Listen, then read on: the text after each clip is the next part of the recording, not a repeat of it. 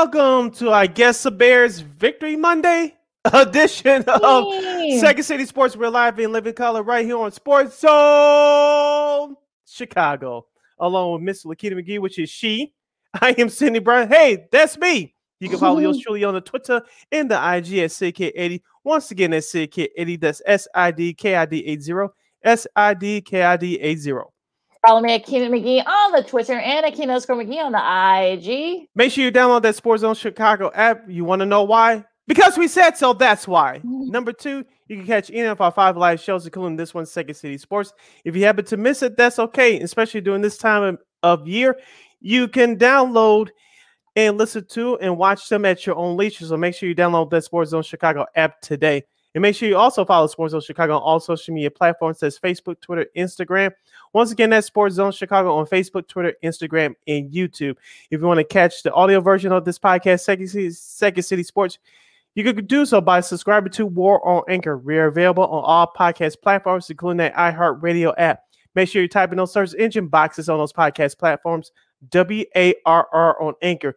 And you can follow War Media on all social media platforms on Facebook, Twitter, Instagram, and YouTube at War Media. Once again, at W A R R Media on Facebook, Twitter, Instagram, and YouTube. And thank you very much in advance for your support. Like, share, subscribe, and tell your friends. We know unapologetically fun, and we have very definite opinions. And also, if you have a comment or a question for us during our during any of our topics on today's show during this two-hour extravaganza, you can go to Sports Zone Chicago's Facebook page or Sports Zone Chicago on YouTube. Type in your questions or comments in the comment section. Lakina will get them up on the screen for you. But if you decide to troll and or do something stupid or do something sneaky, Lakina will give you the Bill and Beer boot. Bye bye. Lakina, I've just been handed some information here. Uh, I, I want to give it out to the masses, and I, I, I don't know how we were going to react, but I, I, I, I, I must get this out. Nick Foles, 24 35, 250 yards, one touchdown, and a quarterback rating of 98.5. Mm-hmm. Yay! Uh, I guess. Yay. Yay. David. Montgomery, 21 carries, 45 yards, in a rushing touchdown. Yay! Yay. Oh, wait, there's more. Khalil Herbert, two carries, 21 yards, and a 20 yard run for a touchdown. Yay. But wait, Uh, there's more. Oh, there's more? Oh, Yeah, goodness. there- there's more. You can't make this stuff up. David Montgomery led the team in receptions with seven for 61 yards. Darnell Mooney, five catches, 57 yards. Jimmy Graham, two catches, 31 yards in the game tying score. I guess this is something to celebrate. Yay! Yay. But wait, there's more. Oh, there's Demir? Byrd had one catch for 11 yards, and he had the quote unquote game winner with the two point conversion. Yay! Yay. Oh, wait, there's more. Oh, oh good lord, there's more. Uh, uh, I, I, I know, I know, I know. It's shocking. let, me, let, let me see here. Tajay Gibson, half a sack. Bilal Nichols, half a sack.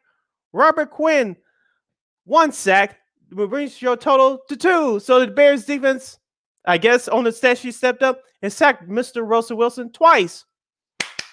Yay! Yay! But wait, there's more. Oh, goodness. After sakes. all this, I didn't watch a minute of the game. Yay! Yay! Woohoo! Yay! Yeah, that's me The too. only Yeah. clips that I saw was on NFL Red Zone, and that made me happy. Lakina, Mhm. both teams are now 5 and 10 on the year. We're referring to the Bears 25 24 win over the Seattle Seahawks in that snowstorm up there in Seattle. The Bears, Lakina, I, I don't know what you guys talked about before I hopped on Sean and Maya's show earlier today uh, re- regarding the Bears, but Lakina, Mhm. I, I, I could I could get upset, but I'm not going to. I know that th- we know that this team wasn't going anywhere this year. I know they won, but and, and this is rare for me, especially at this stage of my life. But I'm just numb. Uh, Maybe I'm out, but maybe something wrong with me. I, I I don't know, but yesterday just made me felt numb. I Maybe didn't get help. I don't know. I didn't care. I'll be like I was I was telling Shutter like okay I was look I ended up watching most of since the, the Steelers Chiefs game was a blowout too. So, and I wasn't really interested in the Bears Seahawks. So I ended up watching the most of the, uh, the Denver uh, Vegas game uh, via my via this, this device here. So I really mm-hmm. I wasn't interested in this game either. I mean, you know, Aqib Talib, we, we might get him again this week because you know the Giants and the Bears with no playoff implications or basically nothing, you know, period. So you know that there was really you know mm-hmm. we might get him again, but yeah, I I mean, look, okay, yeah, you you you won, okay, you're five and ten, bravo, okay, good for them. yeah, look, David Montgomery had um actually you know had like a hundred and some six yards both rushing and receiving so he was used on both fronts i mean like nick foles you know yeah he threw a touchdown but he was sacked four times mm-hmm. and you know there was a miss there was you know, seattle had their chance to kind of kind of put this game away jason myers missed a field goal that would have iced the game for seattle so that changed the trajectory of that of mm-hmm. that game and look okay fine okay good the bears you, you didn't give up you know, when y'all were down, you know, y'all were able to catch up. Okay, whatever. Like I'm I don't want to spend a lot of time talking about this because you know, for me, all these the rest of these two games are kind of more of an afterthought, especially well, especially this mm-hmm. week's game against the Giants. So I'm like, okay, but like I was telling Sean and I was advised folks, don't be surprised if the Bears end up winning their last two and somehow everybody everything's still status quo. I'm not saying that's going to be the case, but you never know let me address the Nick Foles situation. I was uh, driving around running some errands on Christmas Eve, and I was listening to our buddy Mark Grote from 670 The Score in Chicago. Good, good friend, uh, a great friend, great broadcast. He's a Bears sideline reporter for WBBM uh, for the Bears games, and he's a great friend of the show. And uh, uh, and I got the notification on my phone. I was like I mentioned, I was driving around. Nick Foles is slated to start against the Seahawks and I said, uh, and I had to I had to post on my Insta stories. If you follow me on SidKid80 on Instagram, I had an emoji of a heartbreak in my face over my head, and I said, "What could possibly go wrong?" Okay, and and immediately when I got home, I um, went back in my memory bank to a conversation. Mm-hmm. I think Christine brought this up a couple weeks ago. Uh, uh that uh, you should start Nick Foles. Uh, we kind of laughed and said no, but I was also thinking that if Matt Nagy, he, um, you know, he knows that he's no longer going to be here at for for now. But if Matt Nagy wants to go out his way, be you, why not start Nick Foles? Now, yesterday's performance, the numbers that we just gave you guys, it's gonna it's gonna justify Matt Nagy that he knows what he's doing, especially during this quote unquote tough time. And I kept thinking, is Matt Nagy really being realistic uh, uh, about this season or about his situation, or is his ego taking over?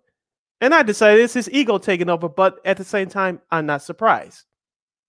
Yeah, at this point of the season, you're just like, okay, can we just get these last two games over with? That's that's that's where I am. That's where, mm-hmm. look, I know they wanted to. I know Bruce Irvin. That's the, that's the other guy. That's the other uh, guy I was I was thinking of. You know, that played at Seattle. Also, too, Jimmy mm-hmm. Graham. Oh, look, Jimmy Graham actually showed up and actually caught the ball. Well, right. yay for yay we'll give him an extra him. clap. Woohoo! Yeah, playing against his former team. But yeah, I mean and look, I, I like I said, I don't, I don't think we, I don't want to spend too much time talking about this game because to me, you know, I'm more empathetic to the Bears at this point. Okay, you look like you got, you know, you got a pretty good, you know, Roquan Smith, you know, did his thing, you know, led mm-hmm. lead the team in tackles, you know, seven solo tackles and nine total tackles. You know, they got, you know, they got to work with Russell Wilson twice. I mean, but then, you know, Foles got sacked four times, so you know, Teven Jenkins had to go out with an injury, with a shoulder injury, so that you know, that was another thing. But oh, okay, you know, Dazz Newsome, we actually saw, you know, didn't look looked okay. You know, didn't you know didn't like really you know dazzle anybody, but you know, mm-hmm. Dazz dazzle, you get it. But you know, but yeah, I mean, it's just like okay, yay, you you oh yippee. I mean, Damiere Byrd looked good. I mean, again, he's probably just auditioning for a spot next year. Mm-hmm. Um, Mooney, you know, he you know has some big catches. You know, so David Montgomery has some big runs to keep drives alive for the Bears. Okay. Yippee. I don't care at this point. Like I said, I kind of kept the game in the background. So, like I said, can we just hurry up along so because we got other big games, other big news to sort of yeah. talk about in the NFL. Uh, uh, welcome back, our friend Mr. Armando Lara Jr. Hello. He says, "Hello, I hope you two had a Merry Christmas. We Me hope too, uh, you had the same, uh, the same for you, uh, Mr. Junior." Uh, we hope you had a happy and safe holiday. And he's referring to our my commentary on Matt Nagy. Yep, it's definitely ego, and oh, you, yeah. and you definitely cannot deny that. But the the last issue I wanted to address on this show before we move on. Uh, Sean brought it up with you and brought it up with yours truly on his show earlier today during crosstalk. We know that the new rule is now that NFL teams can start talking to candidates uh, mm-hmm. two weeks, uh, last two weeks of the regular season. Of course, uh, unless something shocking happens tomorrow at Halas Hall, I don't see anything happening. And I was thinking about this yesterday before the game as I kept hearing about this. And I said, uh, would it be typical Bears if the Bears would gotten their butts blown off in Seattle, especially in that snowstorm, getting beat 34 10, 44 nothing, something like that? just maybe, just maybe the Bears would have made a change. Now, I definitely would have thought that the Bears would have made a change if they were lost to the Lions on Thanksgiving Day. We know about Mark Konkol and that whole situation. Of course, the Bears tried to cover it up and they, they fell flat on their face. But unless unless the Bears really got embarrassed yesterday, I'm not gonna.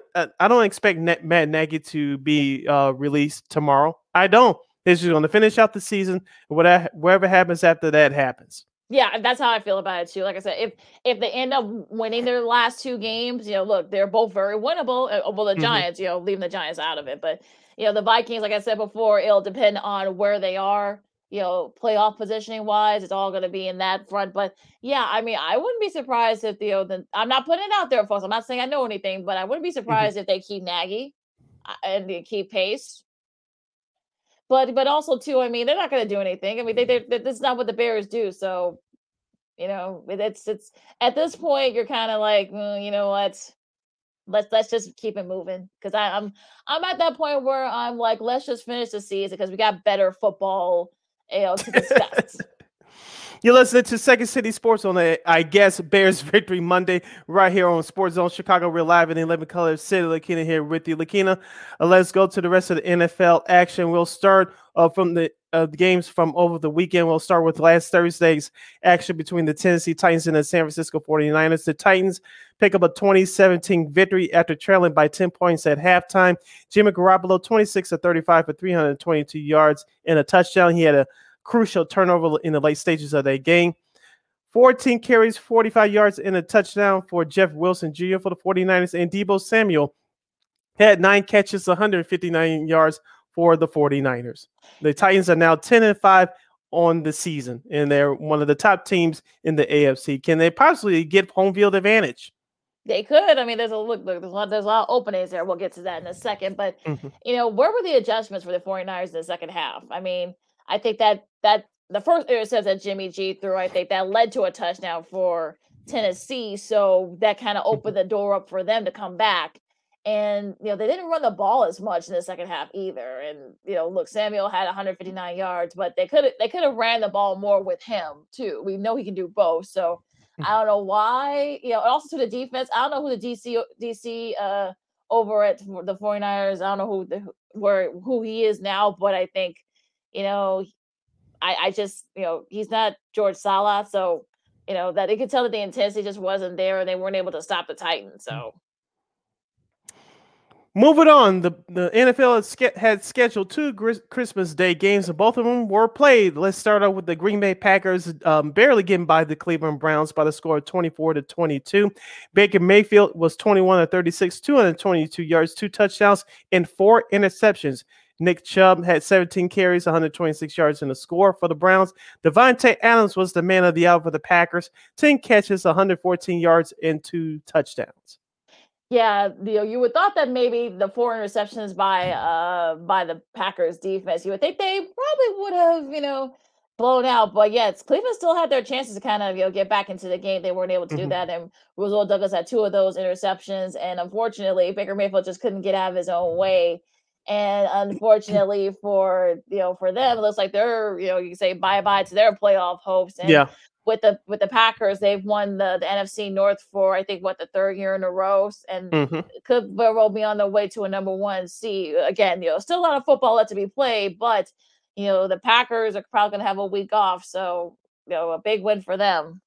I had my thoughts on Baker Mayfield as I was watching that game on Saturday. Remind me to share those with you uh, coming up uh, in uh, in the next half hour as we continue to go around the NFL. The Packers improved their record to 12 and 3 while the Browns dropped to 7 and 8. Saturday night saw the Indianapolis Colts uh, win over the Arizona Cardinals by the score of 22 to 16. The Colts are now 9 and 6 on the season. The Cardinals dropped to 10 and 5 even though they clinched the playoff spot. We'll get uh, we'll give you the reason why uh, later. But the Colts are now winners eight out of their last 10 games. As far as the game is, was concerned, Kyler Murray was 27 43 for 245 yards and a touchdown. Jonathan Taylor continues to rack up those rushing yards for the Colts 27 carries, 108 yards.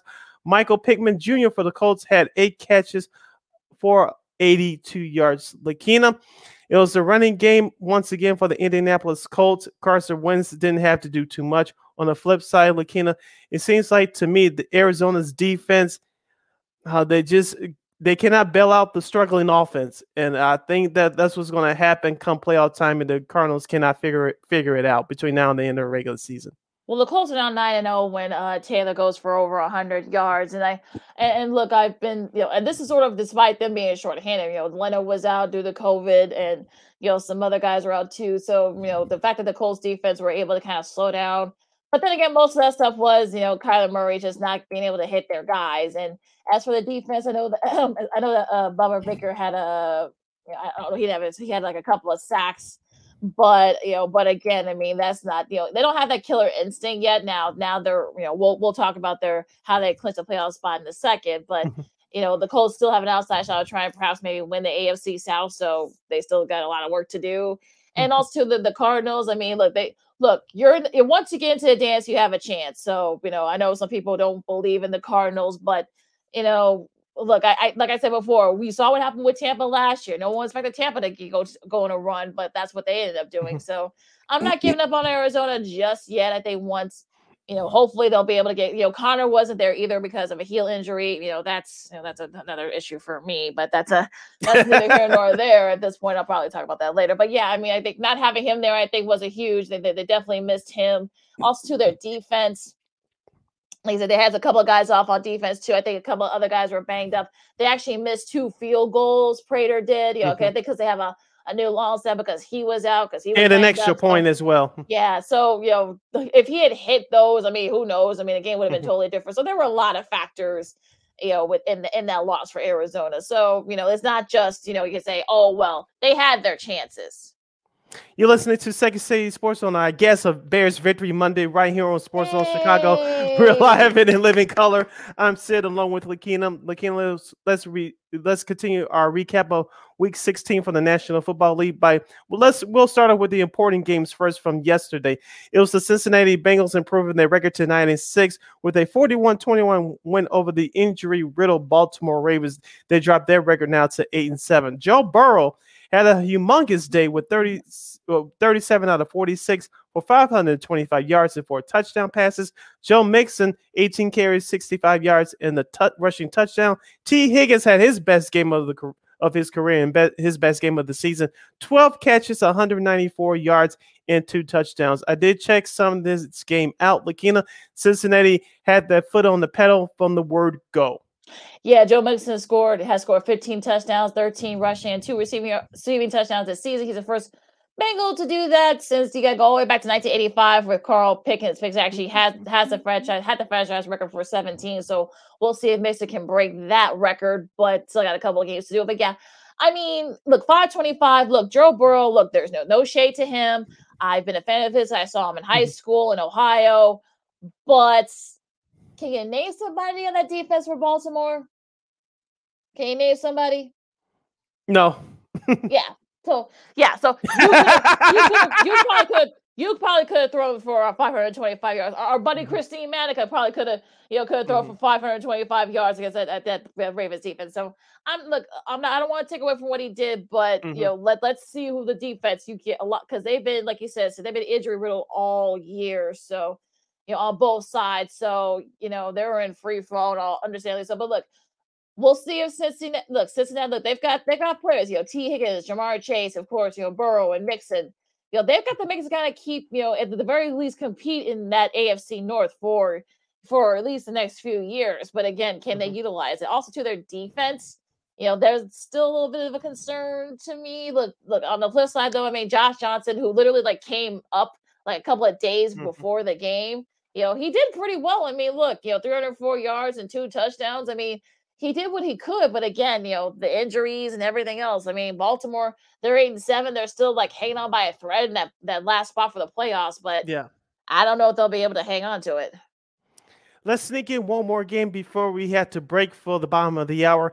It was the Los Angeles Rams getting a road victory over the Minnesota Vikings 30 23. Kirk Cousins 27 to 38 for 315 yards and a touchdown along with an interception. Sony Michel ran the ball hard for the Los Angeles Rams, 27 carries, 131 yards and a score. Justin Jefferson, eight catches, 116 yards.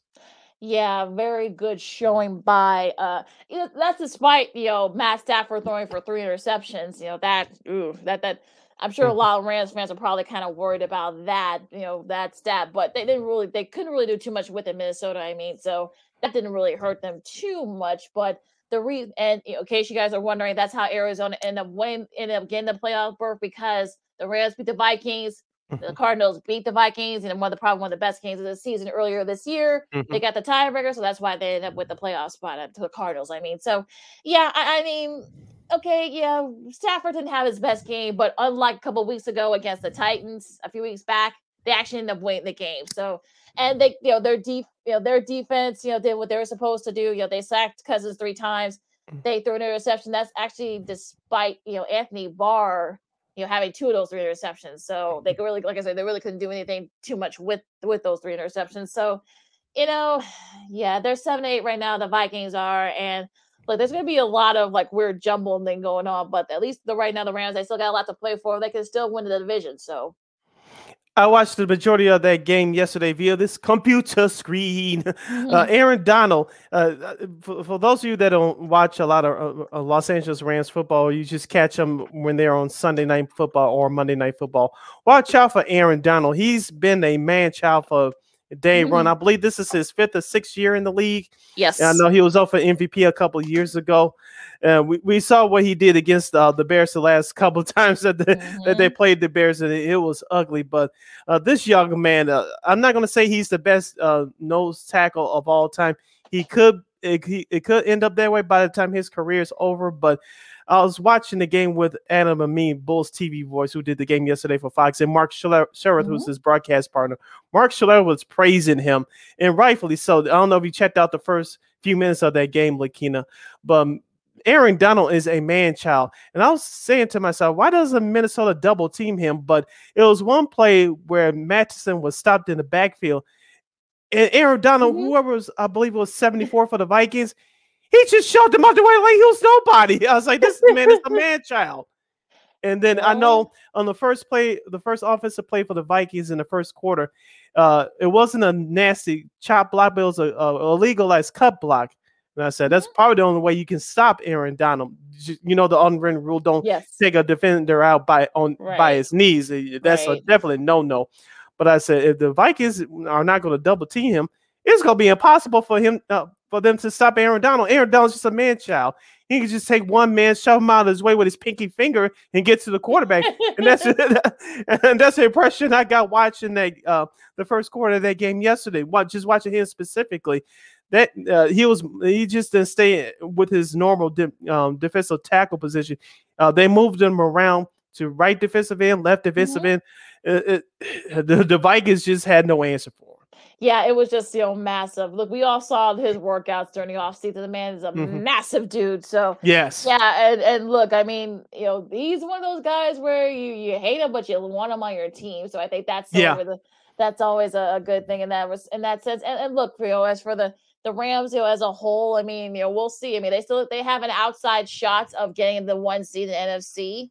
You know, a lot has to happen for for them to ha- to get that, but you know, they could do it. I mean, the fact that they were able to win, you know, their defense sort of led the way. It's about, in spite of, you know, Stafford and also too, Sony Michel, you know, with the with the hundred going over hundred yards rushing. So, you know, this is sort of one of those things where you're you're lucky that you have a great all around team around you, so that if the quarterback doesn't play well and Stafford didn't, and he he he'll be the first to tell you that, you know, look, you got your other guys to pick up the slack. So that that's you know that that has definitely helped them last uh yesterday, I, I should say. So we got to take a really quick break. Don't worry, folks. We got some other stuff you know coming coming up. You know the rest of the uh, week 16 slate, and also to some fancy implications for both of us. And uh yeah, I'm on, out of my both my leagues, so I'm not worried about that. But also to uh, also to uh, some other stuff, you know, with the uh, more clinchers and everything else. So we won't get into like the big belts, but but you know, we got a lot you know coming up next in Week 16 in the NFL. Sid and Lakina with you, the Second City Sports on Sports Zone Chicago. AutomotiveMap.com presents the Sports Flash on the Sports Zone Chicago. The NHL season is being paused through December the 26th amid a surge in positive COVID 19 cases across the league. COVID 19 absences led to a stream of postponements in recent days. 11 teams suspended operations entering Monday, and all cross border matchups across the United States and Canada have been postponed. There have been 44 games postponed this season, and more than 15% of the league is in the COVID 19 protocol. The season is scheduled to resume on Monday the 27th, while the Blackhawks are scheduled to resume their season on the 28th at home against the Blue Jackets. NBA tonight, the Bulls are home against Toronto. Chicago's won two in a row. They're 19 and 10, a game and a half out of first place in the West, chasing the Nets. Chicago coming in after a 133 118 win over the Rockets on Monday. The Raptors in the middle of the pack in the Eastern Conference at 14 and 15. For lightning fast sports updates, download the Score app. It's free and one of the most popular sports apps in North America. I'm Chuck Sanders. That's the Sports Flash on the Sports Zone Chicago. Fever is a potential sign of COVID or the flu, and the Exergen temporal scanner thermometer has been proven accurate with more than 100 clinical studies. Be vigilant and seek medical advice at the first sign of fever. Be accurate with Exergen. Exergen temporal scanners, available at Walmart and other fine retailers. Learn more at exergen.com. That's E X E R G E N.com. Exergen is changing the way the world takes temperature. I'm Dr. Andrea Russo, a cardiologist. Maybe you're waiting to talk to your doctor right now. But if you're having an irregular heartbeat, heart racing, chest pain, shortness of breath, fatigue, or lightheadedness, don't wait. This could be a serious condition like atrial fibrillation, which can make you about five times more likely to have a stroke. If you're having these symptoms, don't wait. Talk to a doctor by phone, online, or in person. Brought to you by Bristol Myers Squibb and Pfizer.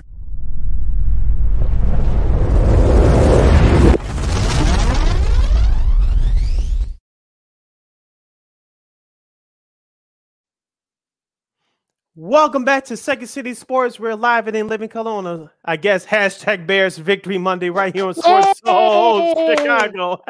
Along with Lakina McGee, I am Sydney Brown, Sydney Brown as we continue to recap uh, the Week 16 action from the National Football League from yesterday. Lakina, let's pick it up with the remainder of the early games before we break down the late games. It was the Buffalo Bills getting an important victory over the New England Patriots in the battle of the AFC East Division title, 33 21. Josh Allen. 30 of 47 for 314 yards and three touchdown passes. Damien Harris for the Patriots had 18 carries, 103 yards, and three touchdowns. Isaiah McKenzie stepped up for Buffalo, compliments Stefon Diggs with 11 catches, 125 yards, and a touchdown. Lakina, as I mentioned to you last week, the Buffalo Bills, their manhood was taken away from them three weeks ago on that Monday Night Football game, losing by four. Yesterday, Lakina, this victory, I believe, will propel Buffalo uh, to new heights uh, during the playoffs. Of course, they lost in the AFC title game at Kansas City last year after uh, shocking them with, with some plays early. But Lakina, as uh, uh, uh I picked Buffalo on Wednesday. I was rewarded, but Buffalo, at least at least three quarters of that game, they were in control. Now, New England, everybody expected them to do the same thing as they did three weeks ago. I told people that's not gonna that wasn't gonna mm-hmm. happen. Mm-hmm. Now they did rush the ball well yesterday, but Mac Jones, you can kind of see why Bill Be- Belichick or Bill Belichick has re- cheat as we call him on this show uh, he didn't put the ball in Mac Jones' hands. Part of it was due to the weather conditions a couple weeks ago. But yesterday, Mac Jones did not have his best game. He threw for three interceptions, but New England's defense is not that bad. Actually, it was their defense in the running game which kept them in the game, but Buffalo uh, had too much firepower for them. I know Josh Allen led the team in rushing once again. You know, I don't like that. Mm-hmm. But Buffalo kept the foot on the pedal uh, for an all important win on the road. Yeah, that was a huge win for Buffalo. They're actually they're actually the first team to you know, beat the to sweep their season series against the against New England in consecutive seasons since those 05 06 Colts team. They're also the first team to, to win by double digits in New England in, in consecutive seasons since those 95 96 uh, Broncos uh, team. So, so you know that that's I think this win was definitely that this was like the confidence boost that they needed because you know they kind of struggled the last couple of games after mm-hmm. that, and you know they they lost to Tampa and you know in weird fashion and everything. So I think this was definitely definitely something that, that definitely helped them in that in that effort too you know, Josh Allen's uh two passing uh TDs, you know, passing touchdowns, you know, the first NFL history with 100 passing uh passing TDs, also 20 rushing TDs in his first four seasons. I know you know, I know you're not a fan of him, you know, being the leading rusher, but mm-hmm. you know, it is what it is. But yeah, I mean, look, the defense, you know, you could tell that they wanted this game.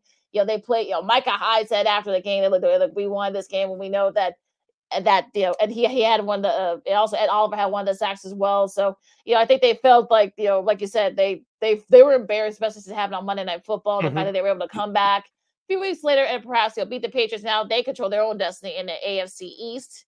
So and they have they have I don't know, you know, they probably won't get the number one seed, but you know, I think this will definitely help the Bills going into the playoffs. So I think this should only help them. Going to the NFC South, the Tampa Bay Buccaneers, the defending Super Bowl champs, they get a big 32 6 win over the struggling Carolina Panthers.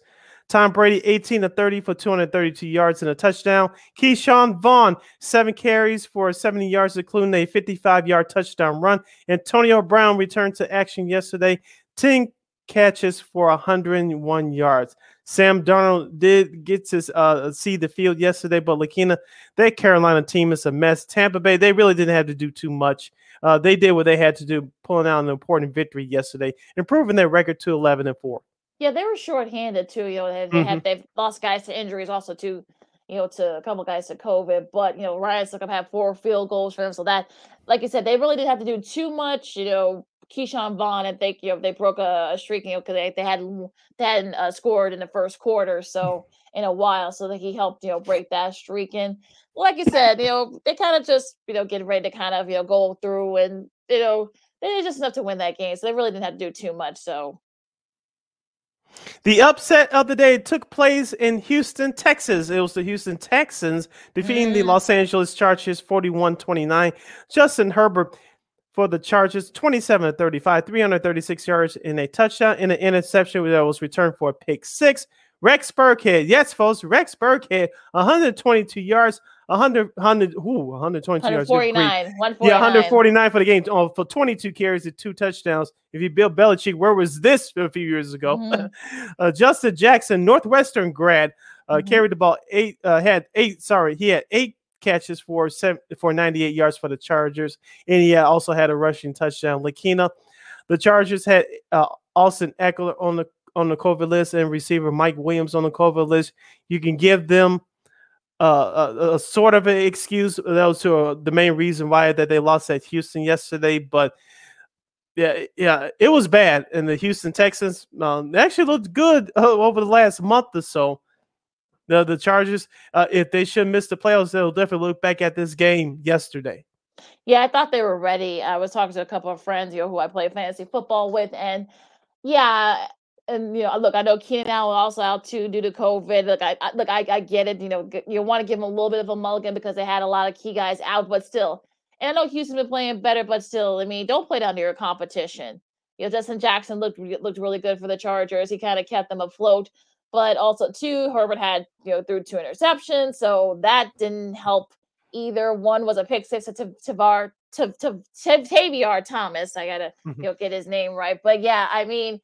You know, you're trying to make the playoffs, and you can't afford these kinds of losses late in the season, especially this late in the season. So, if they do it and miss the playoffs, they're going to be looking back at this game and like, yeah, that was a bad loss. And also the Ch- Kansas City Chiefs game uh, the week before as well. Yes. Shout out to our guy Armando Lara Jr. again. The Chargers laid a big egg in that game.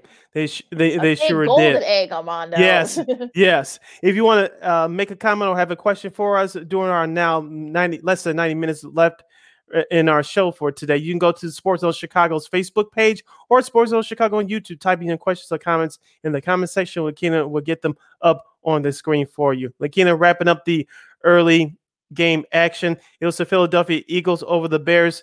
Uh, next opponent in the regular season finale at Soldier Field, the New York Football Giants, 34 to 10. Eagles offensive lineman Lane Johnson grabs his first career touchdown. Jalen Hurts was 17 of 29, 199 yards and two touchdowns. Miles Sanders had seven carries for 45 yards for the Eagles. And DeVonta Smith, the rookie wide receiver from Alabama, had five catches for 80 yards in a, a tremendous touchdown catch. Didn't have to do too much either. They didn't really have to, as long as they didn't make any of the mistakes, you know, with, with Hurts didn't, you know, he threw for two touchdowns. Didn't have to do too much. And, you know, they end up winning the game against the Lonely Giants. So, they still look they still got a shot with at uh going get into the playoffs. So you know, good for the Eagles. I know they've had some injury issues as well, but they're hanging on. And look, they they they play within a division. So their last two games are in the division. You know, they they play Washington on Sunday, then they, they finish up with the Cowboys, hosting the Cowboys. So we'll see where the Cowboys are. We'll get to them in a second. But uh yeah, I mean the Eagles, they're still in it. Yeah, I did catch some of that game yesterday via my computer screen. Uh, Kenny Albert and Jonathan Vilma. Uh, I know that Jake um, Fromm started that game for the Giants mm-hmm. yesterday. And I know Mike Glennon came in there, but uh, we talked about some of the uh, commentators that were had harsh comments for Matt Nagy, especially mm-hmm. last year, Troy Aikman in particular. Uh, yes. Uh, Jonathan Vilma wanted to go off just on the Giants office yesterday. Oh yeah, I heard. What are I you heard. doing? I what heard. are you doing? I heard he was on the verge of swearing a couple of times too. Yes. Yeah, I heard. Yes. I heard. Yeah. I heard. So uh yeah. So uh uh, yeah. so whoever, like you said on Sean and Maya show earlier today, like you know, whoever's whoever the uh, whoever the announcing crew is uh, is getting the Bears um Giants. regular season finale But against the Giants. Oh, good luck, good luck. I think yeah. Well, I think we're gonna get a key to leave again. Again, we'll get to him in a second. But uh, yeah. yeah, yeah, just just. Uh, future, moving on. Future, future. Yeah. Uh, the, the, last game was uh, I just lost uh, Jacksonville. Jacksonville losing to the Jets 26-21. We don't have to spend too much time on this mm-hmm. one. Zach Wilson, you know, nice showing 102 yards, uh, threw 100 yards and a touchdown, threw and also rushed for 91 yards and a touchdown. So a nice showing by him. Uh, yeah, that's it. Let's go to the late games. yeah, uh, shout out also shout out to Spero Dedes, our, our yes. good friend of the show. Uh, he uh, called that game for CBS. And one more score to pass along. We definitely won't spend too much time on this. It was the Atlanta Falcons wow. 20, uh, the Lions 16. The Lions are now 2 and 12 on the 2 12 and 1 on the year. The Falcons are 7 and 8. Technically, they're still in the playoff race, but uh, I think realistically, you can kiss that playoff hopes goodbye. But also, too, you know, a nice little stat here. A shout out to Jen Hale, does a great job doing sideline reporting for the New Orleans Pelicans. You know, she's mm-hmm. terrific. Mm-hmm. And also, too, um, you know, the, this the game winning touchdown, uh, game winning interception, I should say. By I want to make sure I get his name right because I've never been able to get his name right from uh, to, uh Chris Johnson. Um, but actually, that's his actually uh, his given name, but he actually goes mm-hmm. by an African name. But I'm not even going to try and pronounce it. But here's another little tidbit for you. Uh, the Falcons have the longest active streak of consecutive games with a takeaway with 11. So, you know, the little little tidbit there for I know there's a defensive, you know, kind of team, but again, you know, a lot has to happen for them to even get into the playoffs. So they still have a mathematically in it, but you know, a lot has to happen. Also, Kyle Kyle Pitts, the rookie uh, tied in from Florida. He's a fourth uh, tight end in NFL history with at least 60 receptions in their rookie season. He joins Keith Jackson, Jeremy Shockey, and Evan Engram. So that's a pretty impressive list he joins. All right, you're listening to Second City Sports. We're live and in living color on a, I guess, a Bears hashtag Bears Victory Monday right here on Sports Zone Chicago. Celia Lakina here with you as we uh, wrap up uh, our recap from, from yesterday's action in Week 16 in the National Football League. Let's get to the two late games. It was the Kansas City Chiefs clinching the AFC West by the uh, virtue of the uh, Los Angeles Chargers lost to the Texas. They defeated the Pittsburgh Steelers 36 to 10. Patrick Mahomes 23 of 30, 258 yards and three touchdowns. Uh, Najee, uh, Najee Harris for Pittsburgh ran the ball 19 times for 93 yards. And Brand, Byron Pringle for Kansas City had six receptions for 75 yards and two touchdowns. Lakina, I did check out the highlights this morning. I know Kansas City, they still are a very good team, but it, it, Pittsburgh just didn't have it. They didn't have it. That's You that's knew- what I took away from to be honest knew, with yeah, you. you knew, yeah, you knew it was bad when you know the, the Chiefs scored their first two possessions. That's not good. And you know, Mhm. yes, they they scored ten points. The Steelers did, but they, it was way out of reach by then, so it, it didn't really matter anymore. Um, you know, fumbles and you know, Big Ben got sacked a couple of times. It was just terrible. And like I said before, I don't know what to think of this Chiefs team. I think I think they they took advantage. Okay, yeah, you want to take advantage of you know teams' mistakes, you know, teams being putrid and you know this and that, but to me, I'm not. If they end up getting the number one seed in the AFC, I'm not sold. I'm sorry, I'm not. And I got, I, I follow too many Chiefs fans on Twitter. Apparently, you know, all the Chiefs coming out the Did they like, come after you yesterday? yeah. Oh no, no, no, I, no, no, no. Look, I, I, like I said, I stopped watching that game after when it got to like 14 of them. Like, okay, this is gonna be bad. So I, I just, I just switched over to the next game. We're gonna have, talk about in a second. But it, it just really didn't, you know, didn't really matter to me. And yeah, okay, yes, you know, Pat Mahomes looked good. Okay, fine. Their defense is opportunistic. You know, despite you know not having Travis Kelce, who's in COVID protocols. It, it, it I, I'm just, I'm still not very, I'm still not impressed by them. I'm not. And also, too, damn you, Chargers. I'll get to you. I'll get to y'all in a second too. I got a bone to pick with you guys, but yeah, it really did make a difference to me. As as I said on Wednesday's show, one of them, Travis Kelce or Tyreek Hill, will come off the COVID list for that game. I know the um, the betting line switched when both those guys' names were put on the health and safety protocol list uh, earlier last week, but it really didn't make a difference yesterday. Pittsburgh just didn't have it. Uh, You really cannot blame Big Ben for it yesterday. Mm-mm. I know Kansas City's good, but uh, they they just didn't have it. Huh. I, I like I said, there's it's, it's really hard to just to, you know, to tell you know how good this Chiefs team is because they're they're playing teams who are not at full strength. I mean, yes, it's not their fault, but how you want folks to kind of you know sort of analyze your team when they're playing other teams that are not very good or you know they just don't have it and, then blah blah blah. And it was it wasn't just like I said, what was the defense? What was defense doing? Y'all could have made a stop. I mean, come on. You know, Cam Hayward, where are you? Where are you? Minkah Fitzpatrick. come on. I mean, you know, they just I know the other Chiefs are good even with even short though they were short-handed, but come on. The Chiefs are 11 and 4, while the Steelers are hanging on by a thread to that seventh and last playoff spot in the AFC with a 7 7 and 1 record. Staying now in the AFC West, the Denver Broncos uh, are now 7 and 8 on the season, losing to the Las Vegas Raiders, who, are, who improved their record to 8 and 7. Uh, the Raiders did beat the Broncos 17 13. Derek Carr 20 of 25, 201 yards and a touchdown. Also, he threw an ugly interception. Josh Jacobs was, was the man for the Vegas Raiders, 27 carries, 129 yards. And you had tight end Foster Moreau, four catches, 67 yards for the Raiders. Lakina, I did watch uh, the majority of this game via this computer screen. Mm. it, it, it was all about uh, the Raiders' uh, defense in a running game. Uh, that's what happened. We didn't see too much scoring. The Raiders took control, especially early coming out, out of the second half. I know Greg Gumbel called the game with Tiki Barber for CBS yesterday, Mhm. but it was all about their running game for the Raiders. Denver just could not get, get anything going offensively. That's why I had the Raiders win, winning this game. Yeah, I, I kind of feel like the Broncos or the whatever luck they did have, it kind of ran out on them. And they were like it's like and like I said with the Raiders, they really didn't do too much. I mean, Jacobs, you know, West for 129 yards.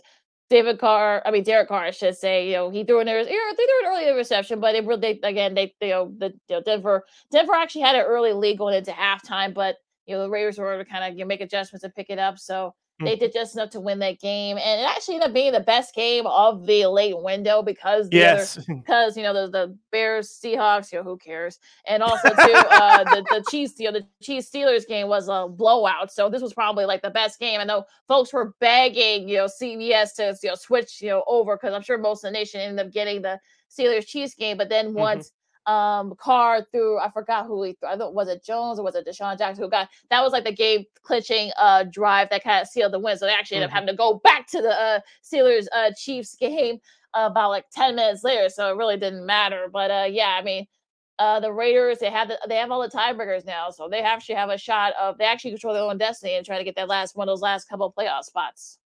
In Sunday night football action, it was the Dallas Cowboys uh, winning the NFC East by virtue of a, lo- of virtue of a loss, but they did defeat the Washington football team 56 to 14. The Cowboys improved their record to 11 and 4, while Washington sits at 6 and 9 in their playoff uh, hopes are, are, are all but over.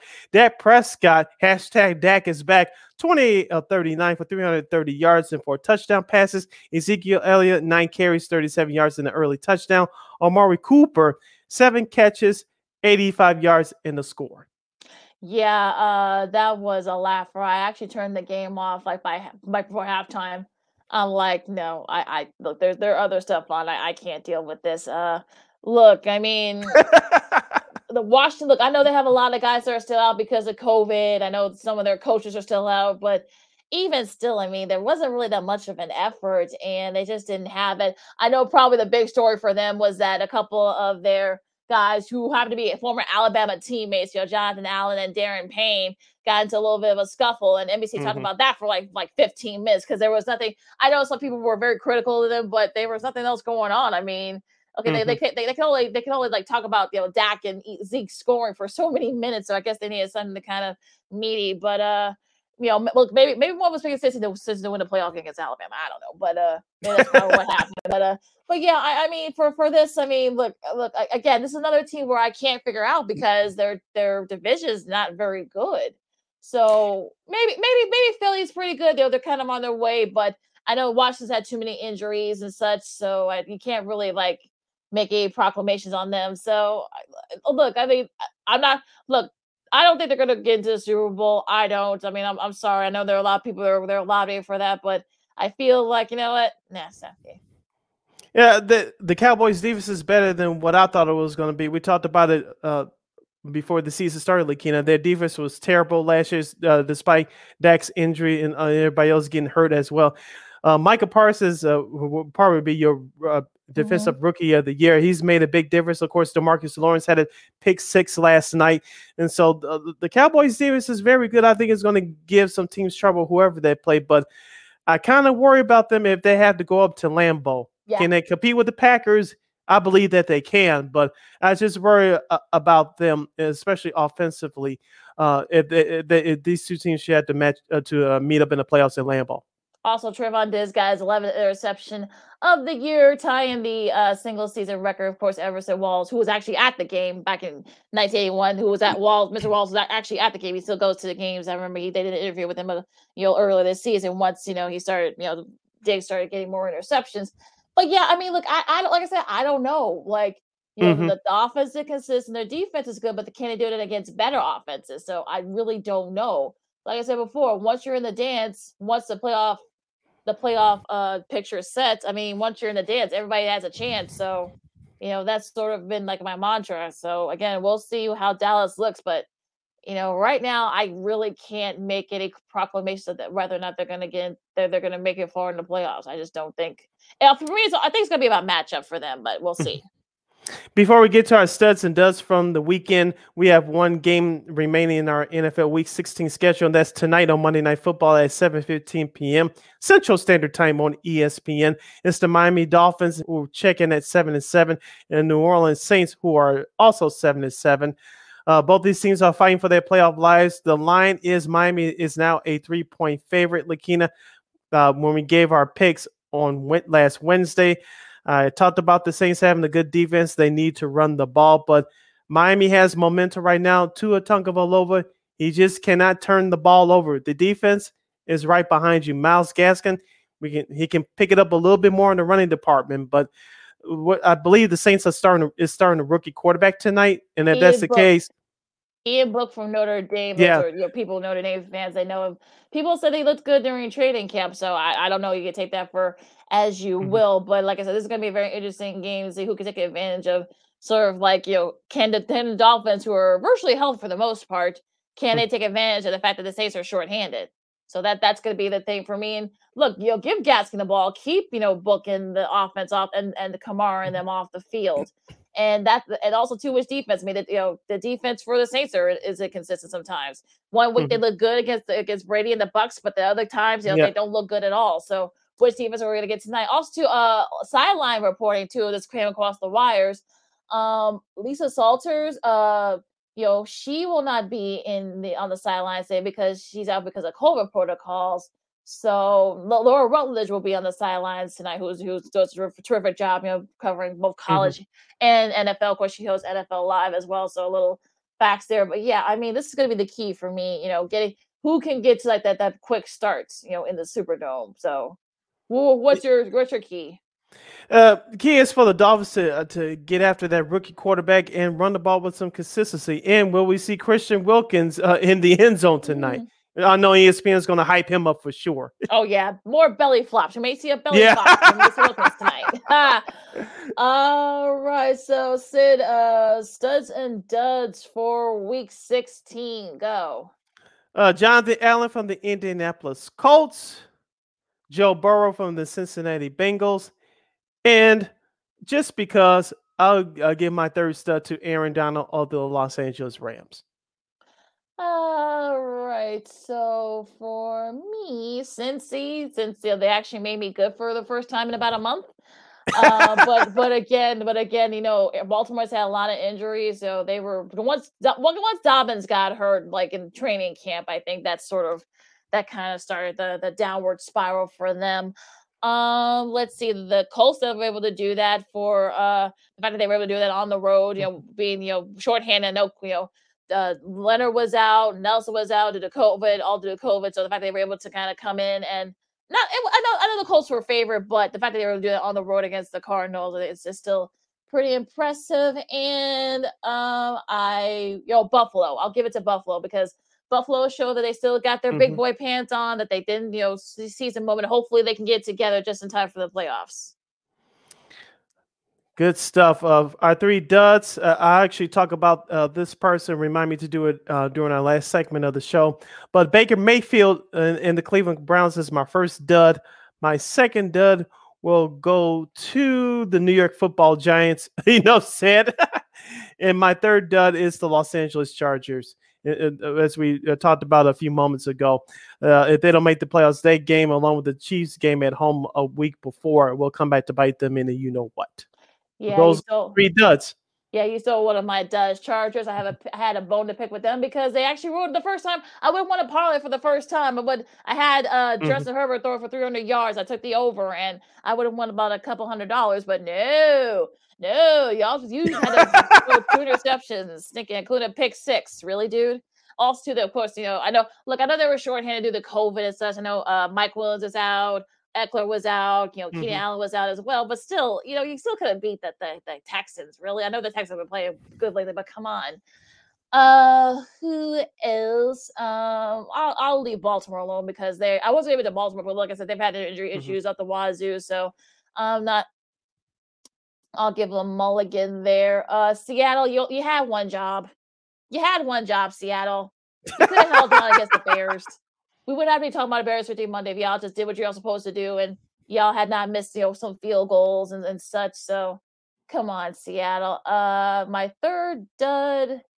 Uh ooh, ooh, that's a tough one. Uh did I deserve a dud? No. Uh uh, ooh, no, well, I mean, nah, I, I really, there's really no other. I, I don't think can't really think of anybody else who's dud worthy. I mean, you know, I mean, it's sort of like I could give it to Carolina, but that's too easy. Yeah. Um, you know, I, I could give it to Minnesota, but again, that's too easy. Uh, I, I guess I'll give it to Minnesota again. You know, just just because. I mean, they had their shots. You know, Cousins had another interception, had threw another interception. You know, looks like they might. They still have a shot at the playoffs, believe it or not. But you know, that that's so. Those are your studs. Oh, you know, I want to give a bonus stud to Aqib Talib. I know he's an acquired taste for some folks, but I actually find him very refreshing. Him and Aaron Goldsmith. Um, I think I think that Johnson I think had to uh did, couldn't do it because of the COVID protocol. That's why Aaron Mhm. Goldsmith had to come in. Who's great by the way. You know, he does you know college football, college who's for Fox. You know, he's he's an FS1. He's terrific. But yeah, I'll give a key. We might we like I said we might see him again. To leave. You know. In the, you know, in the Sunday game against the Giants. if that's the case, we should do a GoFundMe account for him because uh, that game's gonna get ugly. Oh yeah, totally, totally. we don't want him swearing on the air. no, no, no, no, no. We don't start a GoFundMe account for him if he swears on the air. he gets the Fox, the Fox Press finds him. yeah, yeah, yeah. Oh God, Vil- Vilma. Yeah, I saw. Yeah, I saw. Uh, Vilma. Yeah, I saw some of the comments he made. I was like, yeah, yeah, yeah. You know, Lucky you're not calling a Bears game, Jonathan. That's all I'm going to say about that. well, she'll probably get that game so instead of a keep now with the New York Giants and the Bears. oh God! Just to see, just see if he'll swear. Just see if he'll swear. right. and those are your studs and does for Week 16 of the NFL. Sid, what's coming up? Coming up in hour number two, we'll talk about the Bulls. They still continue to roll against the Indiana Pacers. We'll review NBA Christmas Day action. Did you watch? Did you watch? Did you watch? And we'll give you our uh, games to watch for tonight and tomorrow. And plus, college football. Uh, some of you, some of those bowl games are starting to get axed, and we'll, we'll give you the reason why. And we'll have my Baker Mayfield dilemma on which possible destination could be in his future. Along with Lakina McGee, I am Sydney Brown. You listen to Second City Sports. We're live and in living color on a hashtag Bears Monday right here on Sports Zone Chicago. AutomotiveMap.com presents the Sports Flash on the Sports Zone Chicago.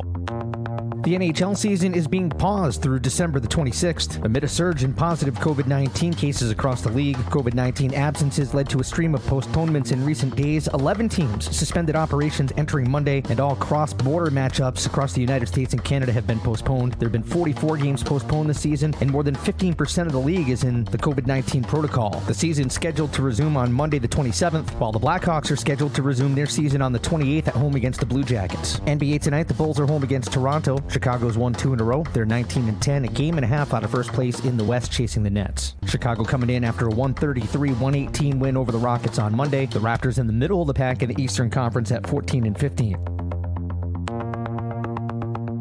For lightning fast sports updates, download the Score app. It's free and one of the most popular sports apps in North America. I'm Chuck Sanders. That's the Sports Flash on the Sports Zone Chicago. Fever is a potential sign of COVID or the flu, and the Exergen temporal scanner thermometer has been proven accurate with more than 100 clinical studies. Be vigilant and seek medical advice at the first sign of fever. Be accurate with Exergen. Exergen temporal scanners, available at Walmart and other fine retailers. Learn more at exergen.com.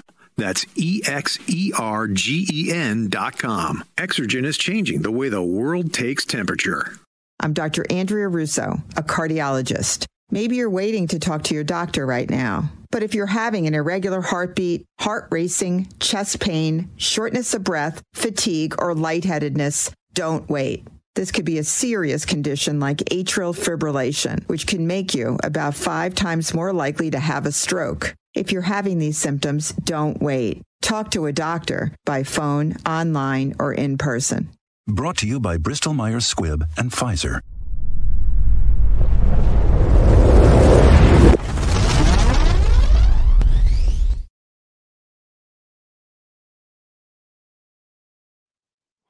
Welcome back to hour number two of Second City Sports hashtag Bears Victory Monday edition. We're live and in living color right here on Sports Zone Chicago, along with Miss Lakina McGee. I am Sydney Brown. You can follow yours truly on the Twitter and the IG at SidKid80.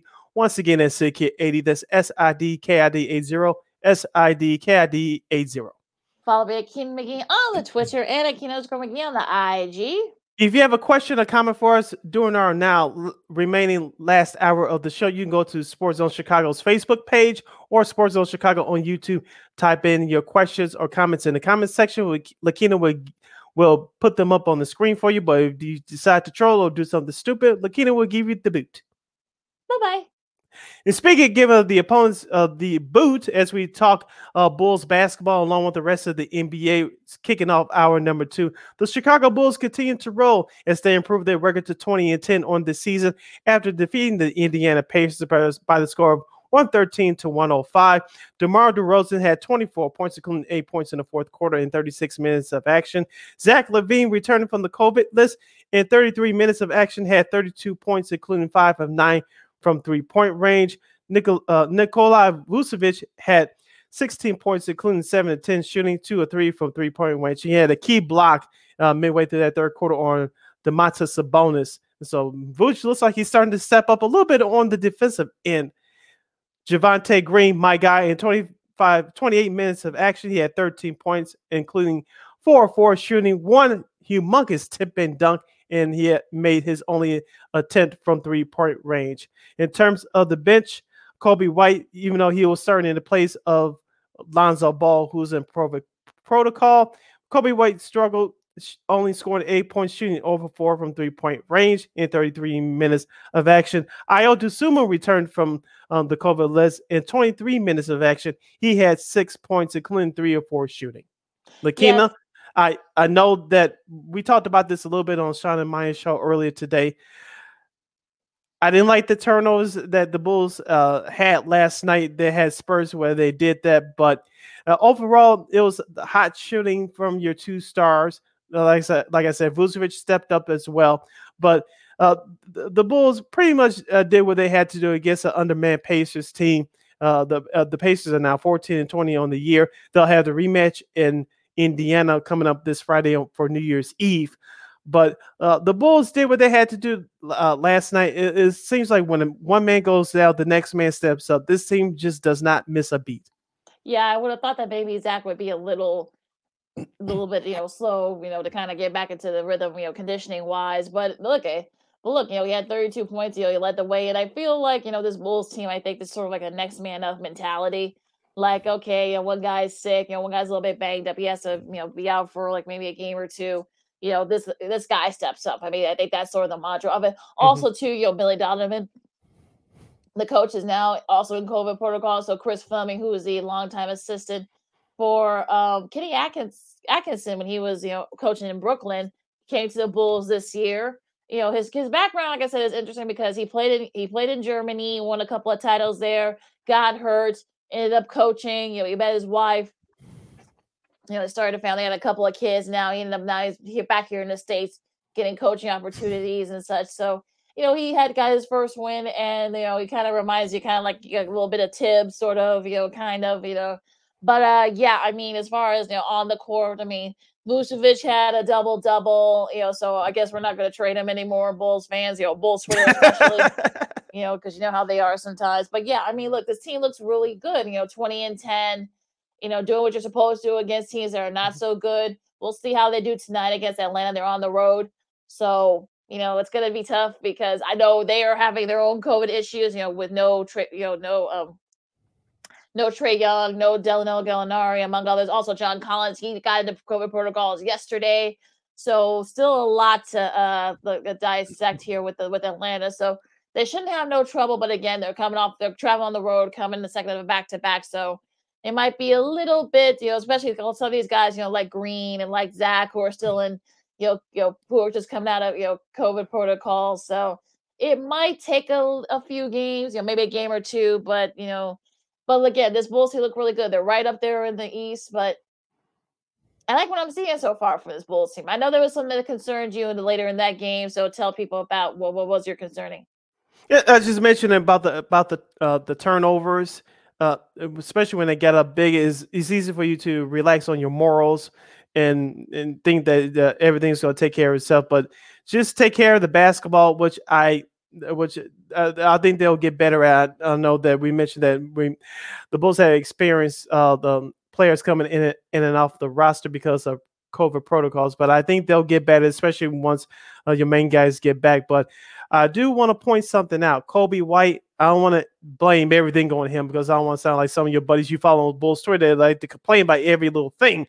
But uh, Coby White is still going to take him a little bit more time to to get uh get get his uh, conditioning back, and get his game back. He did look uh, good the other night, not last night, but uh, the the previous game and uh, he's going to be very important, especially tonight against Atlanta. As you mentioned, most of their superstars are in health and safety protocols so they're not going to play, and so I want to see Coby White come out and attack tonight and see if he can get his offense going. We all know that DeMar DeRozan is going to be there. We all know where we're going to get from Zach LaVine.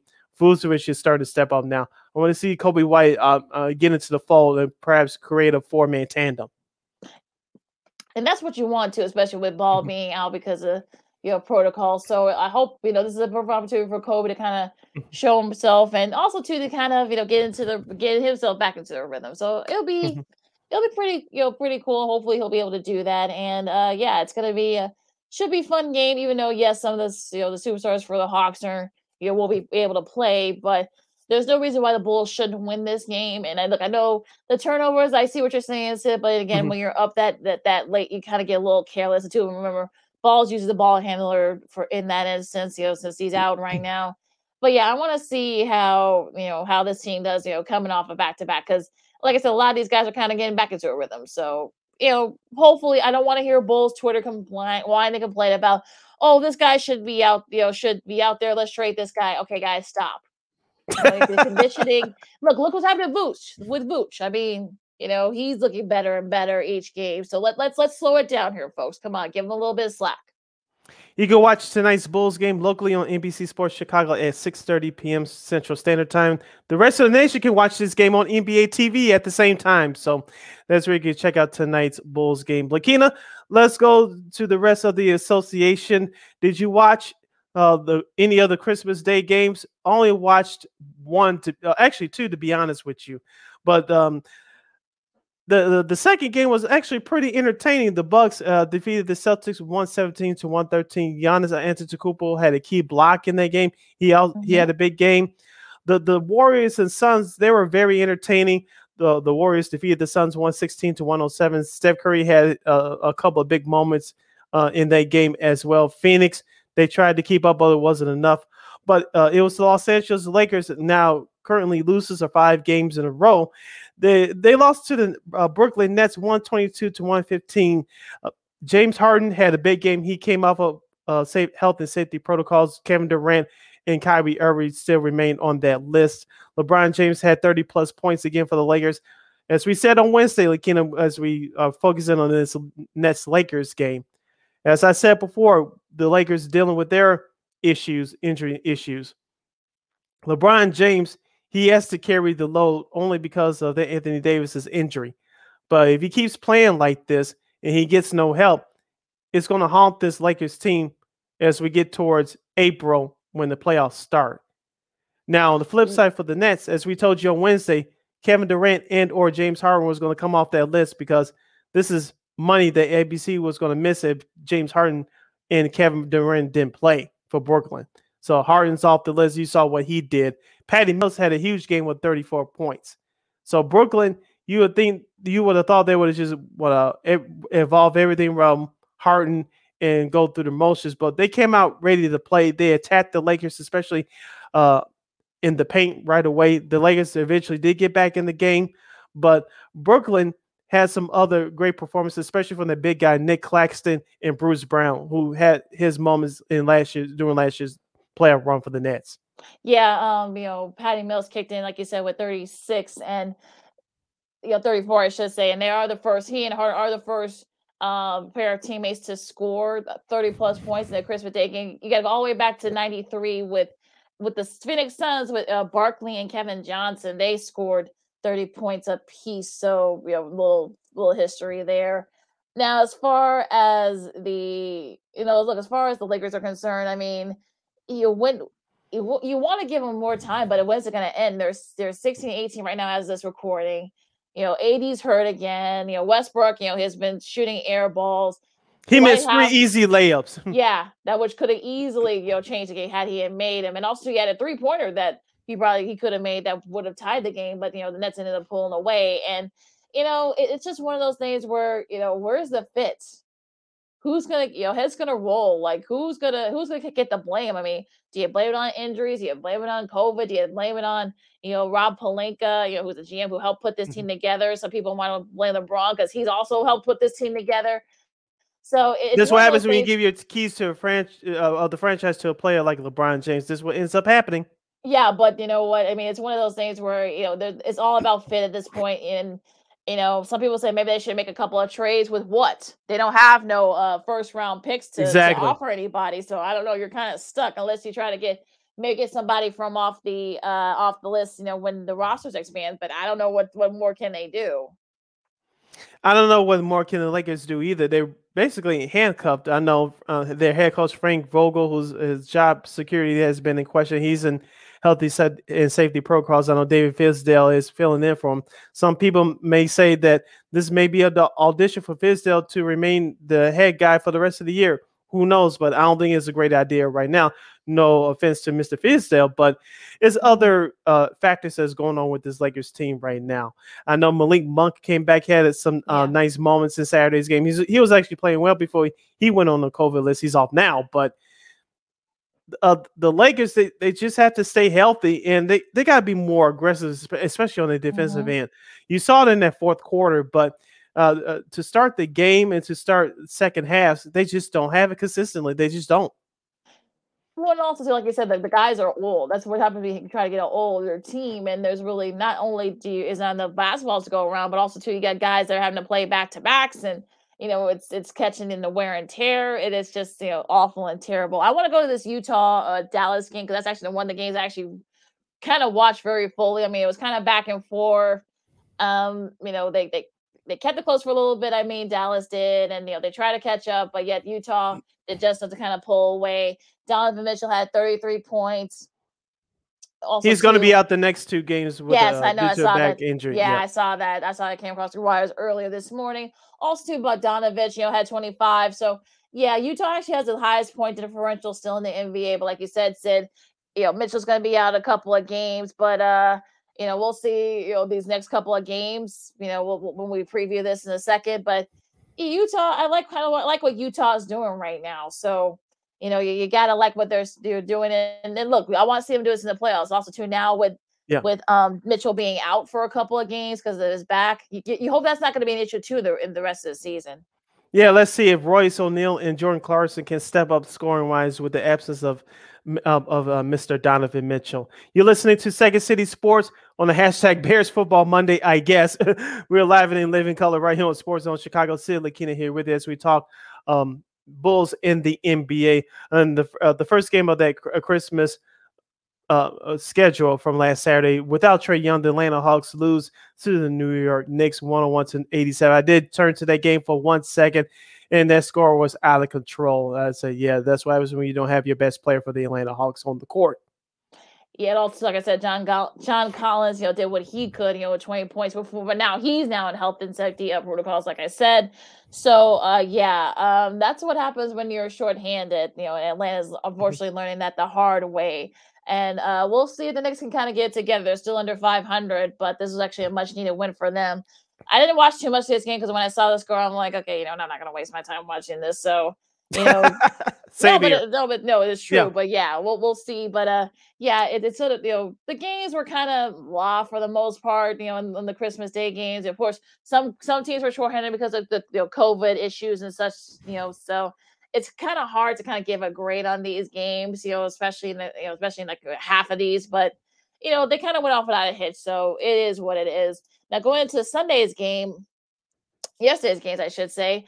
Um, Miami beat uh, Orlando 93 83. Uh, Jimmy Butler in his second game back from his long uh, injury stand uh, had 17 points. You know, Miami did just enough to win. And Mhm. also, they're starting to get their guys back. You know, Bam's still out, but, you know, Jimmy's back. So that helps a lot. And they've won a couple in a row, too. So, you know, luckily, you know, the Heat are starting to kind of get things, get putting things together here. Yeah, as we said before, uh, as soon as uh, their uh, key guys start getting back uh, because of injuries or, um, heaven forbid, uh, uh, COVID, uh, this team will be a tough outcome playoff time. So the Miami Heat, they might not have the big superstars outside of Bam Adebayo and Jimmy Butler, but they play together as a team, and they'll get after it, especially defensively, and give that credit to head coach Erik Spoelstra. So Miami's, uh, assuming they get everybody back healthy, uh, there'll be a tough outcome playoff time. Absolutely. Going to the rest of these um rest of these games. Of course, Cleveland being in Toronto. This is Toronto's first game back. They still got guys on the COVID list. So of course, Cleveland would beat them pretty handily, 144 and 99. Philadelphia uh, beats Washington. Uh, Joel Embiid had 36 points, leading the way for them. Also, to Memphis. Memphis looks like they're starting to kind of get things going with Ja Morant back 127 102 over Sacramento. I've actually watched a little bit of this game via this uh, laptop here. Me too. Hmm. Uh, right. Uh, it actually wasn't him that led, led the way. It was actually um Bane who led the way, you know, with 28 points for for the Grizz. Also, too, Justin Jackson, Jaren Jackson Jr., I should say, had 21. Of course, uh, Ja Morant had uh 18. Also, Desmond Bane, you know, led the way for them. So Memphis is a they're one and one since Ms. Ja is back. But yeah, we'll see how they do once again to like getting back into the, the rotation here. I want to go back to that uh, Philadelphia Washington game. I did watch uh, the majority of that third quarter yesterday. Joel Embiid, I know he's a lovable guy, especially on the social media circuit, but he could be an annoying guy at times. I don't know if you caught this, Lakina. I was watching it live. Uh, Montrezl Harrell, who's uh, people, uh, he's a hard nosed player, but uh, his uh, attitude in that Clippers locker room a couple years ago was not to be held to higher standards. Let's just mm-hmm. put it that way. At least if you listen to people around the NBA circles covering uh, uh, covering the NBA. But uh, Joel Embiid, he ran over Montrezl Harrell. Montrezl Harrell thought the foul should have been called. Didn't do that, but he got back up as Joel Embiid was starting to go in for a layup. Montrezl Harrell held Embiid. Embiid got offended, charged him. Everybody thought that Embiid had his hands around Montrezl Harrell's throat. That didn't happen. Montrezl Harrell had his hands on Joel Embiid's jersey. Both of them got uh, double technicals. And then on the next play, um, Montrezl Harrell had a foul call, light, slightly shoved Embiid, like, get away from me. And Montrezl Harrell got kicked out of the game. Oh yeah, I think I saw replays of that, and yeah, that just wasn't didn't look. Yeah, that's not. It just good. wasn't smart for Montrez. Like you only got one technical foul. If you try to do something to Embiid, you know the rest were already watching. That was just a not a smart move. Maybe that uh, other referees would have let it go. Just say one more time and then you out of here. But it, it just I, I just thought that the refs wanted to eliminate that element right away. Well, you also too, you know, there were there were a little things got a little bit chippy there too. So there's not yeah no love, love lost between these two teams. You know, these are all rivals from the East. So I think, of course, they were gonna get you know look out to see, make sure they weren't you know anything weird mm-hmm. happening. Mm-hmm. Unfortunately, Harrell got the worst of it, so he got got the boot. So you know what what can you say? Uh, okay, San Antonio, you know, beat Detroit pretty handily, 144, 109. Um, and also too, Denver held off the Clippers, who are going to be without Paul George for mm-hmm. the next, I think, like month due to a UCL sprain. Uh, I think he just had surgery, so he's going to be out for about a month. So Mm-hmm. You know, the Clippers, you know, losing some of their guys. So they're gonna have to kind of, you know, buckle down and try to uh hold down the fort with, you know, of course, you know, Kawhi's out for another few months. Now mm-hmm. PG's out for about a month. So a lot, yeah. So it's a lot to do still in Clippers. Yeah, I think Reggie Jackson still in, in protocols yes. and it's all to the guys like Boston and Serge Ibaka, who's, who's really yep. having a resurgence here over the last couple weeks due to like a players on the on the Clippers, is going to be up to those types of guys. And Terance Mann, who had his moments in the playoffs last year, second year guy, it's going to be up to those guys to carry the fort for the Clippers. I, I know they're hovering around 500, but if they can still hang around 500 uh, until Paul George gets back, uh, that's going to be a, a, heck of an accomplishment for this Clippers team. Uh, head coach Tyronn Lue, he's had work to do uh, so far this season. He's going to have more work to do now. Definitely, and we'll we'll see if he can do that. They got a pretty tough schedule these next few weeks, so mm-hmm. it'll get very interesting with the Clippers. Absolutely. Now we'll get to that. You know, one of those games coming up as we do the the schedule for the for the next few days here. Uh, Houston and Charlotte, of course, you know that's at six o'clock. Of course, the Bulls and Atlanta. That that's going to be the first of the NBA TV doubleheader at six thirty. So take a little break from Monday Night Football and watch that game if you have it. Uh, Boston, Minnesota. I know um, uh, Karl-Anthony Towns is now in health and safety protocols too. That poor guy that he can't catch a break. Yeah. And of course, you all know he's lost numerous relatives due to COVID, mm-hmm. including his mother. So you know, best wishes to him. Hopefully, hopefully he's feeling better. Um, Utah, San Antonio, of course. Jayson Tatum is in um, protocols now yes, as well for yes. Boston. Yeah, so it's definitely evenly matched team. So who's supporting Castle step up in this game should be an interesting one tonight at seven in the Twin Cities, Utah and San Antonio. Of course, Donovan Mitchell, of course, is out a couple of games with a back injury. So interested to see how San Antonio's been playing pretty well lately. They're not. I don't think they're going to make a playoff run for that play-in game, but they can make things interesting. So we'll see what they do against the Jazz without Mr. Mitchell. Yeah, I won't be surprised if the Spurs won this game tonight. As you mentioned, they've been playing a whole lot better. I did watch some of the game last Thursday against the Lakers. They caught yes. the Lakers in, in, the right time, and that's what happens when you have great coaching and great Popovich. Yeah, that helps a lot. Um, Memphis and Phoenix. I'm a little surprised that this game is on television because I think this will be a very interesting game, especially with Ja Morant back. Mm-hmm. And uh, you know, Morant versus Devin Booker. That should be a fun one. So a little yeah, surprised Mon- that this game, yeah. this, is, and this Monty game is Williams, on television.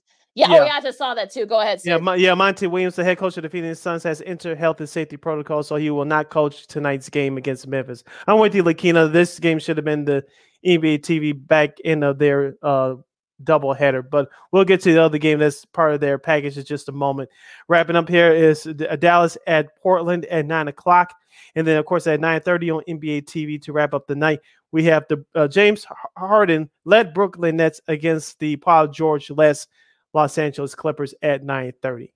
Yeah, that's gonna be. Yeah, I wish they could have flexed that, flexed that game out, but yeah. They, yeah, look, they didn't know at the time that you know Durant would be, you know, in health and protocols and PG would be out. So you know, you don't use you don't anticipate that kind of thing with your in the network now. Going into tomorrow's games, Milwaukee and Orlando. Then you got the first game of the NBA TV doubleheader. You got Washington and Miami, um, Philadelphia and Toronto. We'll see how Toronto looks. And like I said, they're still shorthanded. And mm-hmm. we'll see how the Lakers look against Houston. You know, they're playing Houston a lot lately. So we'll see. They they they got to, you know, the first time, then they got the last time they play. We'll see how they do tomorrow night mm-hmm. against them in Houston. Yeah, the Lakers got the best of the Rockets early in the season with a quick two game set at now crypto.com arena. And so we all know the Lakers. Name. Yeah, uh, we all know that the Lakers have, have has, has, had that struggles against lower lesser teams this year. OKC to be one of them. So key mm-hmm. game for the Lakers tomorrow night. Wrapping up the Tuesday night schedule, we have the Knicks at the Timberwolves at seven o'clock Chicago time. Cleveland at New Orleans at the same time. The second game of that then NBA TV doubleheader tonight, tomorrow night, I should say, Tuesday at 9 p.m. will feature Denver at the Warriors. That should be fun.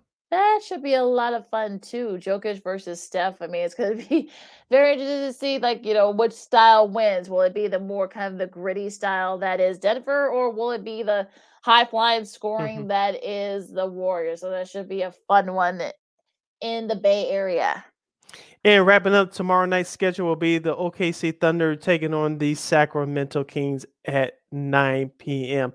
Lakina, uh, just uh, giving a, a, a, quick programming note. We'll be back here, right here on Sports Zone Chicago, live in 11 color for Wednesday. Uh, we're not going anywhere, but it'll be our last show for the calendar year of 2021. We're going to have some fun, and we'll have a surprise guest or two along the way. So stay tuned for that. We'll be back uh, uh, in a couple of days. This uh, be this coming Wednesday, live and in living color, right here on Sports Zone Chicago from noon to 2 p.m.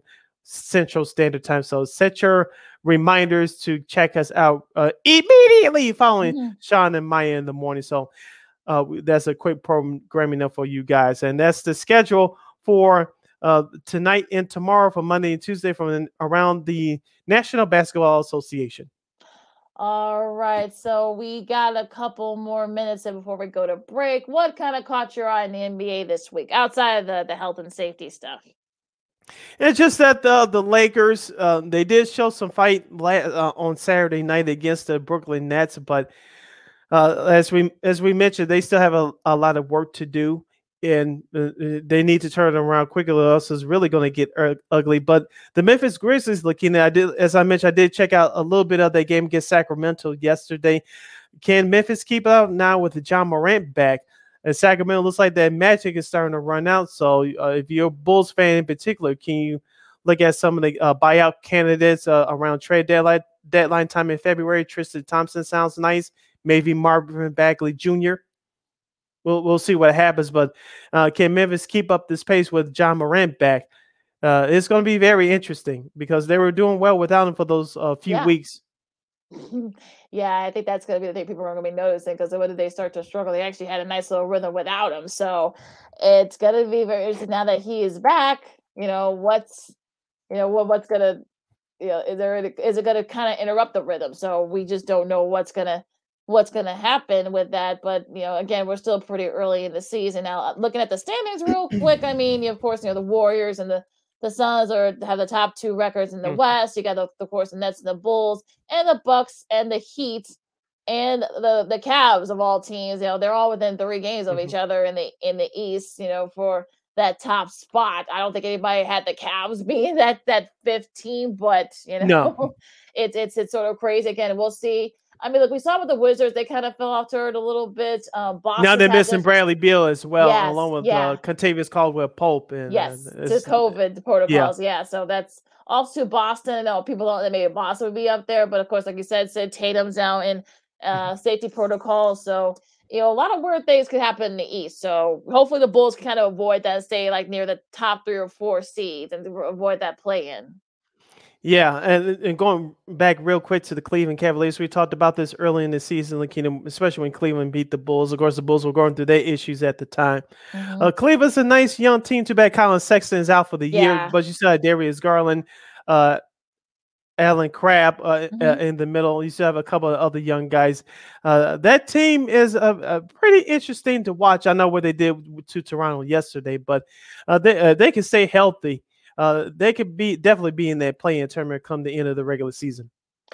Absolutely, should be a fun next few weeks as we're going into January. You know, mm-hmm. now we're kind of getting into like the nitty gritty of the NBA season. So we got to take a really quick break. Um, you know, a lot to do still here on Second City Sports. Of course, you you know, various college football and college hoops programs are now you know they're going through their own COVID issues. Speaking of, you know, bowl bowl games are getting canceled conference games and the college hoop sides getting, are getting pushed back, you know, on both the men's and the women's side. So a lot to do still. And also, too, uh, Sid has his thoughts on uh, one Mr. Baker Mayfield, too. So stay mm-hmm. tuned for all that coming up next to the Second City Sports on Sports Zone Chicago. We'll see you in a couple of minutes.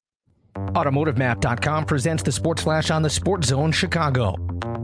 The NHL season is being paused through December the 26th. Amid a surge in positive COVID 19 cases across the league, COVID 19 absences led to a stream of postponements in recent days. 11 teams suspended operations entering Monday, and all cross border matchups across the United States and Canada have been postponed. There have been 44 games postponed this season, and more than 15% of the league is in the COVID 19 protocol. The season is scheduled to resume on Monday the 27th, while the Blackhawks are scheduled to resume their season on the 28th at home against the Blue Jackets. NBA tonight, the Bulls are home against Toronto. Chicago's won two in a row. They're 19 and 10, a game and a half out of first place in the West, chasing the Nets. Chicago coming in after a 133 118 win over the Rockets on Monday. The Raptors in the middle of the pack in the Eastern Conference at 14 and 15.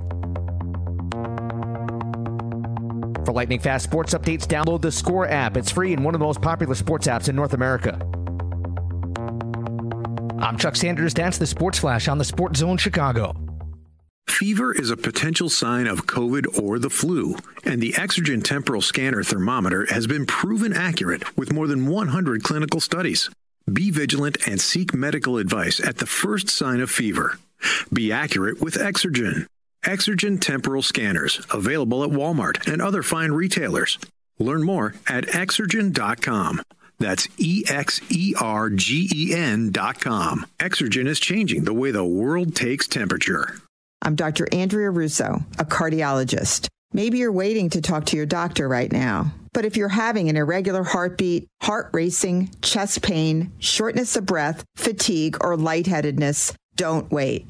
This could be a serious condition like atrial fibrillation, which can make you about five times more likely to have a stroke. If you're having these symptoms, don't wait. Talk to a doctor by phone, online, or in person. Brought to you by Bristol Myers Squibb and Pfizer.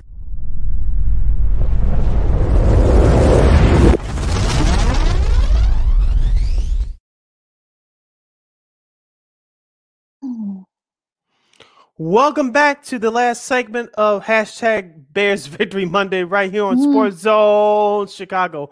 We're live and in living color along with Sydney, along with Lakina McGee. I'm Sydney Brown. Good grief. Getting ready to the show is over. We had so much always have fun uh, talking sports with you guys. Lakina before we get to our our main uh, a couple of topics to wrap up today's show you have a college uh, football college sports update. Uh, give a programming note. Um, we know that uh, the college football playoff semi national semifinal will take place this friday. Alabama cincinnati michigan and georgia. We'll give you uh, guys a full breakdown of those matchups come up on our special show on wednesday Yes, we will. And as far as, you know, like you said, said some of the uh like we teased during the break, you know, of course, various teams are having, you know, COVID issues and such. You know, there have been like six or seven bowl games that have already been canceled.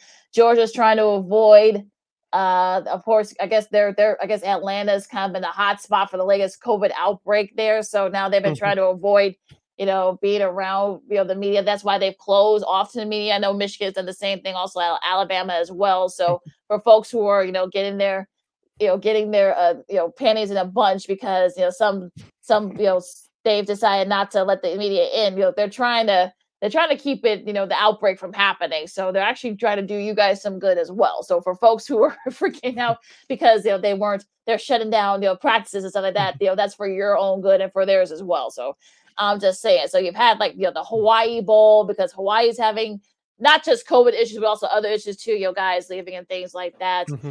Um, I know Miami, you know, the Sun Bowl is supposed to be playing Wazzu in a couple of days. You know, they can't do it, so they have they have to cancel the Sun Bowl. Um, the Military Bowl was canceled because East, you know, Coast well, BC, you know, was having COVID issues. Uh, SM, you know, Virginia's had COVID issues, so they had to cancel their bowl game with SMU. Um, let's see what else. Yeah, I know Rutgers had to be a last minute replacement uh, for uh for, I believe for Miami because of the fact that you know they've had they're having COVID issues. So it, it, no, it was a Gator Bowl. No, it, it was A and M. A and M was having COVID issues. So they you know, Texas. So mm-hmm. uh. Rutgers had to replace them. So whew, that's a lot of bowl games have had to be canceled or pushed back or postponed. So that's actually lost of a lot of money for a lot of not just for the the teams, but also to the, the sponsors who sponsor yeah. these games, also to the network as well. ESPN's been losing some money because they've not been able to they haven't been able to televise these bowl games, some of them. Yeah, I think going forward, COVID or no COVID, uh, uh, uh, some of these uh, bowls that have been popping up for the last few years, like the Las Vegas Bowl with Jimmy Kimmel. I think we'll know the LA Bowl with Jimmy Kimmel.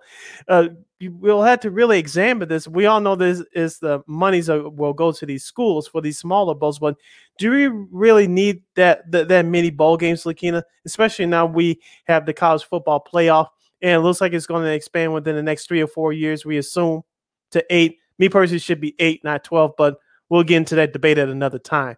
But uh, with the college football playoff possibly expanding, do we really need these these mini bowl games? Really? Yeah, I think that's going to be a thing. Also, I also have some contingencies in case this happens. Have somebody, have some teams on standby. Like, mm-hmm. hey, you know, we may call you if one team, you know, has a COVID outbreak. I mean, Rutgers is hosting, Rutgers is playing Wake Forest in the Gator Bowl, so wanted to clean that up. Washington's waiting for they can get an opponent, or else they're gonna have to cancel a Sun Bowl. Just wanted to clean that little tidbit up. But and that's a big mean, money maker for CBS. Tip, yeah, tickets, you know, big ticket mm-hmm. items. You know, these are the big ticket bowls, you know, on New Year's Eve on Friday. So if they can't play these games, you know, that that's money that they're losing, that CBS is losing. So it, it's just, you know, I, I don't know. I mean, like I said, you're gonna have to have contingencies maybe from now on, but I don't know. But yeah, I mean, it's going to be, and of course, as far as the playoffs are concerned, I know Georgia like I said before, I mean, I know they're trying to avoid like I know their their state's been kind of the hot spot for COVID lately. So I'm you know hopefully they can avoid any big issues too. I think that's why Rutgers got the got, got the nod for the Gator Bowl and not Illinois because Illinois they're on their break. Rutgers mm-hmm. is a quarter go by quarter, so they yeah. weren't on their break yet, so they're able to get their guys in and you know hopefully you know guys contain and you know be able to get through all the protocols and such. So here's the thing going now going back to the the teams in the in the college football playoff which we mentioned we'll give you our special preview on wednesday uh, for the games taking place on new year's eve which will be coming up this coming friday.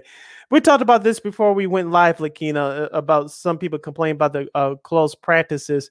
It's for their safety and for yours too but as i said lakina with these all these other bowl games we just talked about getting postponed or canceled altogether let me say this out loud ESPN will do any and everything in its power to get those games on Friday, and of course the national championship game uh, in in, in another week, uh, halted off and on time. They did it last year in much challenging conditions. I know it's challenging this year, even though we're seeing fans going back in the stands.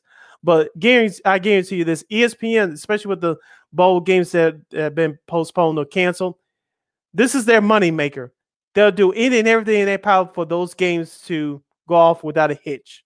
Oh yeah, those games will not get moved unless Yeah. there's a natural disaster or something along those lines. But things that they can't control, they're going to get those games played without a hitch. If they could do it last year under much more challenging conditions, they can uh, do it this year.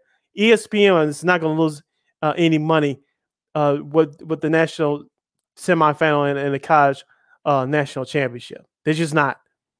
also too i know they're not gonna like unlike some people they're, they're not gonna complain if they're if they're if some teams decide to, uh, to close their practices for the you know for the Mhm. the sake of their own so you know that that that could be and you know, also too the challenging circumstances with you know some some some stadiums you know not letting fans in some stadiums only letting limited number of fans. So all Mhm. this is sort of like trying to uh, gonna manifest. So like i said before hopefully you know knock on wood hopefully nothing goes out without a hitch in georgia and also the other teams will be able to play you know play these the rest of these uh, bowl games because there's still a lot coming up. Hopefully they'll be able to play the rest of these games with no problem but we'll see what happens. Also, college hoops. I mean, I see Duke. You know, they've had to postpone a couple of their games because they're having COVID issues. USC and UCLA, they haven't played like in like two weeks because they're having COVID issues within their program, both their players and coaches. Um, I see Oregon's had to uh postpone a couple of their conference games because of COVID. So protocol. So a lot. I know uh DePaul is just not coming back from from protocols. So a lot geez, I mean, I I I don't know what else can be said at this point because there's still a lot of issues. You know, COVID's wreaking havoc on both the men's and women's schedule. I know a couple of the women's games have had to um, be postponed, you know, due to COVID issues. So it, it's just, yeah, that not, it, it- yeah, it's sort of an, unfortunately, this is kind of a new world we're living in, folks. We just got to get used to it. And here's the thing: I was watching football on CBS yesterday. They were uh, advertising their triple header coverage for next Saturday, uh, uh, New Year's Day, and I, and there was a couple of teams. You know, I was looking forward to watch this year, watching this year outside of Illinois and Loyola. Uh, uh, Memphis was one of them, and of course, uh, uh, the, uh, Memphis Tigers, of course, uh, they're head coached by uh, native son Penny Hardaway, for, former NBA player, uh, and th- his team is part of that triple header coverage for uh, for college basketball for CBS. And I told you, like, you know, this is around the time I started getting into it. Of course, next month when conference play starts, it really gets interesting. But you keep having these games uh, postponed or canceled outright. Uh, it definitely ruins momentum for the rest of the season. Hopefully, this doesn't get real bad that March Madness could be in jeopardy too. I don't want to put the panic out there, but if these schools are not playing enough games, uh, uh, March Madness could. Uh, we assume that we're we're going to return to normal as far as letting fans back in the stands and the cheerleaders and all that. March Madness uh, could uh, we assume, and I think it's going to look different than a year ago when we just happened to get it back. But will the, the question is, will most of these schools, especially your big power schools on these Power Five conferences, can they get enough games in? Well, they may have to push the start back, and I think that's probably a, a strong possibility because if some of these some of these schools are going to be, you know, some of these programs are just now coming back or they're still in COVID protocols. I mean, you know, they're not going to be able to play a lot of games. You're asking these guys to have to play like you know five games in like six or seven days, Right, That's like an NBA schedule, and they, they're just not set up that They're way. not. They're they're not.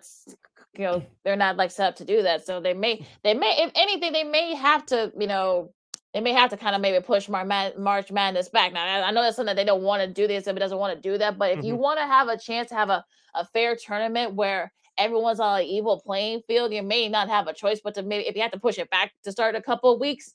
Hey, I know CBS and Turner might be okay with that because I think that you know for them, you know, last year's tournament was actually pretty solid. Even though yes, you were in a bubble and you were Mhm. limited to how many you know folks can be in this. You know, no nobody on the sidelines, no cheers on the sidelines. You can only limit how many people can be in the stands. So you probably are going to have to maybe you know play around with the schedule a little bit to kind of get Bill back into a rhythm. So especially with some schools like like I said, UCLA, USC, they haven't played in like the last couple of weeks. Mm-hmm. So you know some teams are just now getting out of COVID you know, protocols. I know that a couple of Big Ten games on the women's side had to be postponed because of protocols. Who well, actually they've been canceled. So you know that that's yeah. So they're gonna have to both on the men's and the women's side. They probably are gonna have to sort of you know shuffle some things. We'll follow that situation uh, as it warrants because it seems, as we talked about it last uh, last week, Lakina, especially um, during our show last Wednesday with the NFL, it seems like uh, things change by the second, not by the minute or by the day or by the hour, but by the second. So uh, we'll uh, keep you abreast of the situation right here on Second City Sports, right here on Sports Zone Chicago. See, Lakina, with you uh, wrapping up today's show. We still have a few minutes left, Lakina. Before I get to my Baker Mayfield dilemma. Uh, did you did you did you know uh, that uh, Joe Montana is getting a, a documentary, "Cool Under Pressure"? Uh, the six-part series will premiere on January 6th on the NBC Peacock app. Yeah, I saw that about an hour ago, right before we started. So, yeah, so actually, this is going to be on the Peacock app. This new, uh, this new, uh, it's kind of like a doc, I guess, you know, a Mhm. bio doc on Mr. Uh, Mr. Montana. So it's going to air on Peacock. I'm sure it's going to air on NBC at some point. It's going to be premiering on January 6th. So I'm assuming that this will probably air on NBC like right before the Super Bowl because since I was just getting ready to say that. You know, Super they're gonna put this some of that on. Yep. Yeah, But so I'm sure they're going to do that. NBC. Yeah. Yep. Mhm. Yeah, they're gonna post it. I'm sure it'll be on. It's a six part series, which will premiere on January 6th, which is like, which is next weekend. So I'm thinking that maybe they're they may put some of this on, on NBC. They may air it. Like I said, I think right before the Super Bowl. I'm thinking Mhm. so. Maybe look out for that. But yeah, this looks like a pretty interesting doc. Yeah, and it's going to be produced by NFL Films. Of course, we all know what ESPN is doing right now with the Tom Brady documentary on ESPN Plus. Haven't checked it out yet. Have you? No, I haven't. Did you, did you check out uh John Madden's uh doc that aired on Christmas? I for, I forgot, but I DVR'd. I let- we'll talk about did? it on Wednesday, but I DVR'd it, so I'll watch it for, and we'll talk about it on Wednesday. Well, actually, I, I haven't watched. I actually forgot to to, to record it. I, I, I didn't know because it came on before, and I was, you know, Mhm. it was Christmas, so I'm busy doing other stuff. But it will it will stream on various streaming services starting January third. So if you missed it, don't worry. It'll be on. It'll be on ESPN Plus, Peacock, among others. So I guess I got I have Peacock. Also, too, it's going to be on Tubi TV, which is a free uh, streaming uh, service, you know, that that Fox owns. So if you have any of those uh, platforms, you can go ahead. You'll have access to the to that uh, John Madden doc on January third. We know that NFL Fil- Films uh, does a terrific job producing documentaries and special Mhm. programming. So uh, I, I I don't expect nothing but the best uh, producing uh, coming up with this documentary about Joe Montana. I know some older heads, older than us, consider Montana to be the greatest quarterback of all time, uh, ahead of Brady. But I, but I, I wonder if they're going to touch light on that. You know, i- if they're going to have a special episode on that if they even ask them, uh, do you consider yourself the greatest quarterback of all time ahead of Brady, Elway, Marino, and Jim Kelly and some of those other guys from his era? They might. I think they. I'm gonna be surprised they do touch on it. Maybe he might not want to get into like into it. He might just say, "Hey, look, you know, it's different eras." that's Mhm. unless something he would say. But yeah, I think you know they might touch on it. But again, I don't think they'll really dive in, dive deep into it. But you know, we'll we'll see. Yeah, just I just remember watching Joe Montana growing up. Uh, he was a very good quarterback, of course. If you uh, know the deeper uh, story, uh, the late Bill Walsh, was the head coach of those 49ers teams uh, through 1988, uh, Mhm. he wanted Joe Montana out of there, and rightfully so because injuries started to amount to him. He was taking those big hits, and I just won't. I, I'll never forget that uh, that 1990 NFC title game between the 49ers and Giants. Of course, those two teams were rivals back then, too, folks. And it turned out to be Joe Montana's last game as a 49er. Of course, the Giants upset the 49ers and then, of course, upset the Buffalo Bills a week later in the Super Bowl 25. But Joe Montana spent the next two years on the injury list before signing with Kansas City prior to the 93 season. But I, I just look at Joe Montana like, how did he survive all that? Especially doing that 1990 NFC title game. Uh, to this day, that was the most physical NFC title game that I've ever seen. Remember, Jeff Yep. Got knocked out for the Uh-huh. Giants. He was replacing Phil Simms, who got knocked out toward the end of that season. And Mhm. uh, like, whew.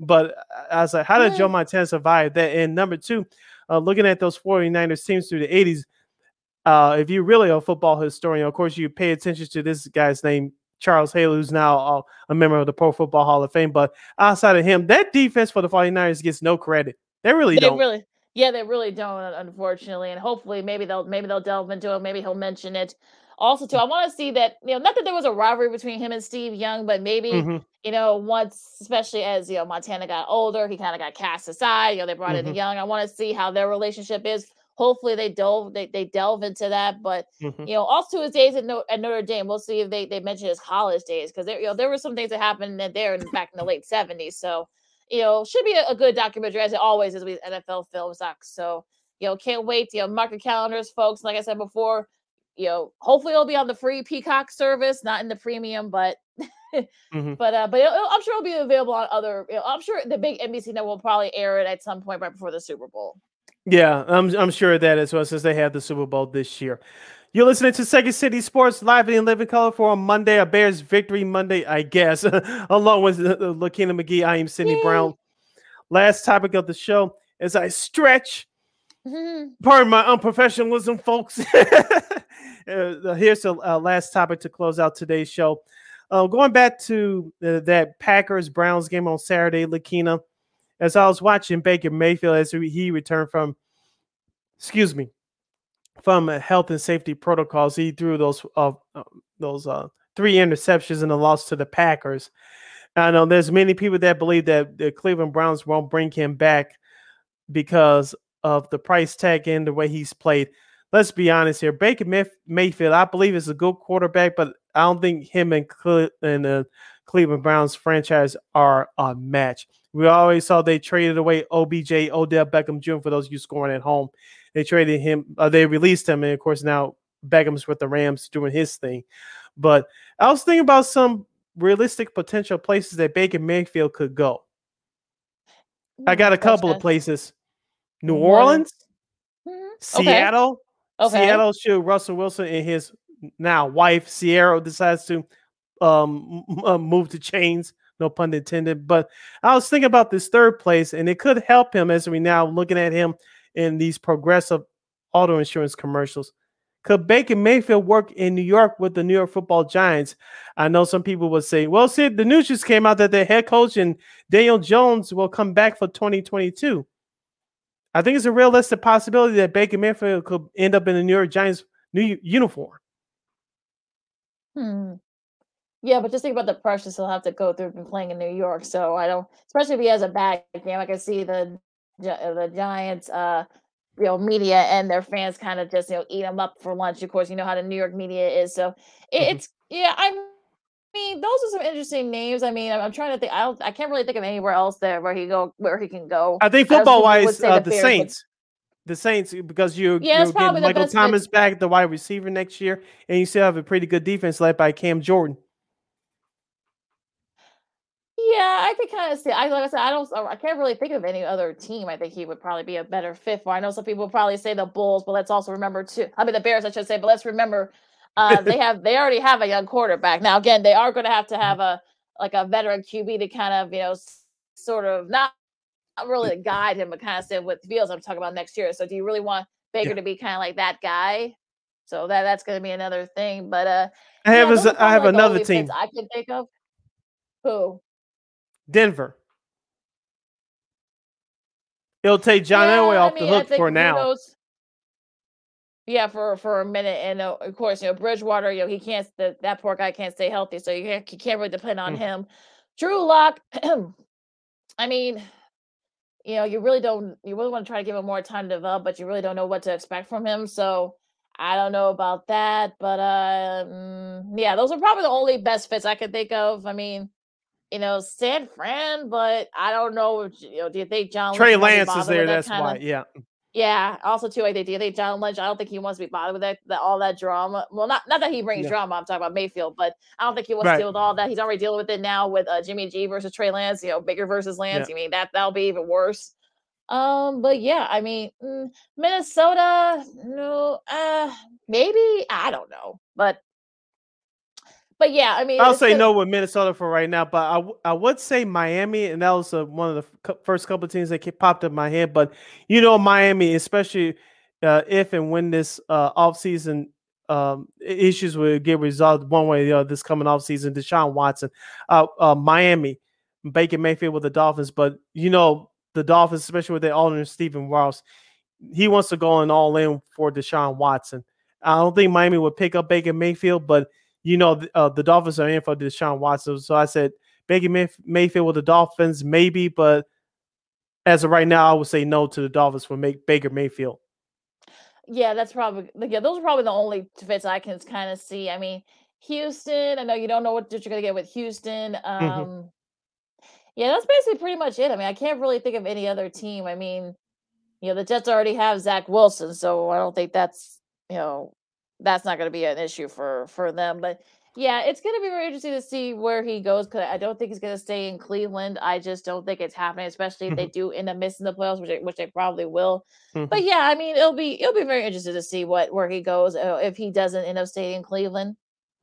One wild card team, no pun intended, to keep your eye on, and for a possible landing spot for Baker Mayfield, Las Vegas. Hmm. Yeah. I'm not calling it, but I'm just saying keep that in the back of your mind.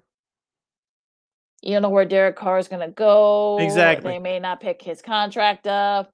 Yeah, I can kind of see that too. Hmm. Especially okay. with his personality.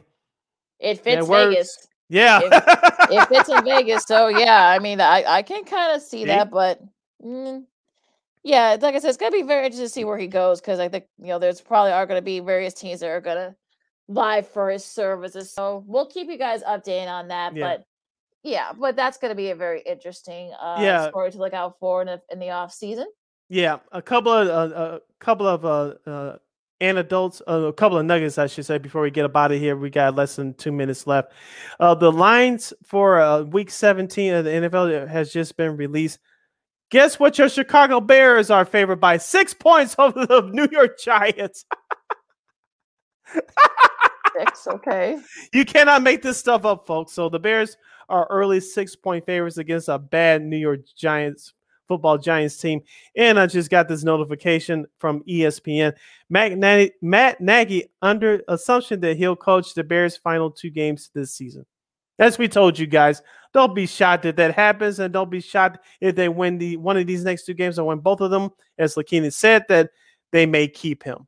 But you would think that the Bears will cave in no matter what happens these next two weeks, that they'll do the right thing.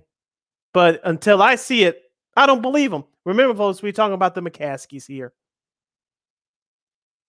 I like I said before, I mean, you know, it will be interesting to see, you know, what they do because there's a reason why they didn't say the contract as they didn't say like what, you know, what the what the the terms were. So, you know, I I don't know. I mean, well, it'll be interesting to see, you know, what what happens these next two games because they could, like I said, they could win both these games and end up getting retained.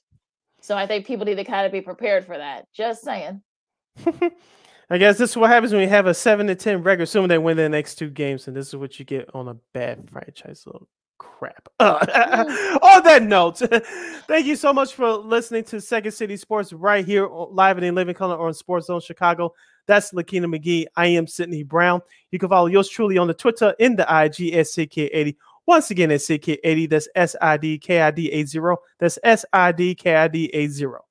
You can follow me at Keenan McGee on the Twitter and at Keenan underscore McGee on the IG. Make sure you download that Sports Zone Chicago app. Shout out to our good buddy Armando. We'll see you on Wednesday too, Armando. You've been a great uh, supporter of ours uh, since we've been over Thank here you, at Sports Zone Chicago. Make sure you download the Sports Zone Chicago app wherever you get your apps. Make sure you follow Sports Zone Chicago on all social media platforms, such as Facebook, Twitter, Instagram, and YouTube.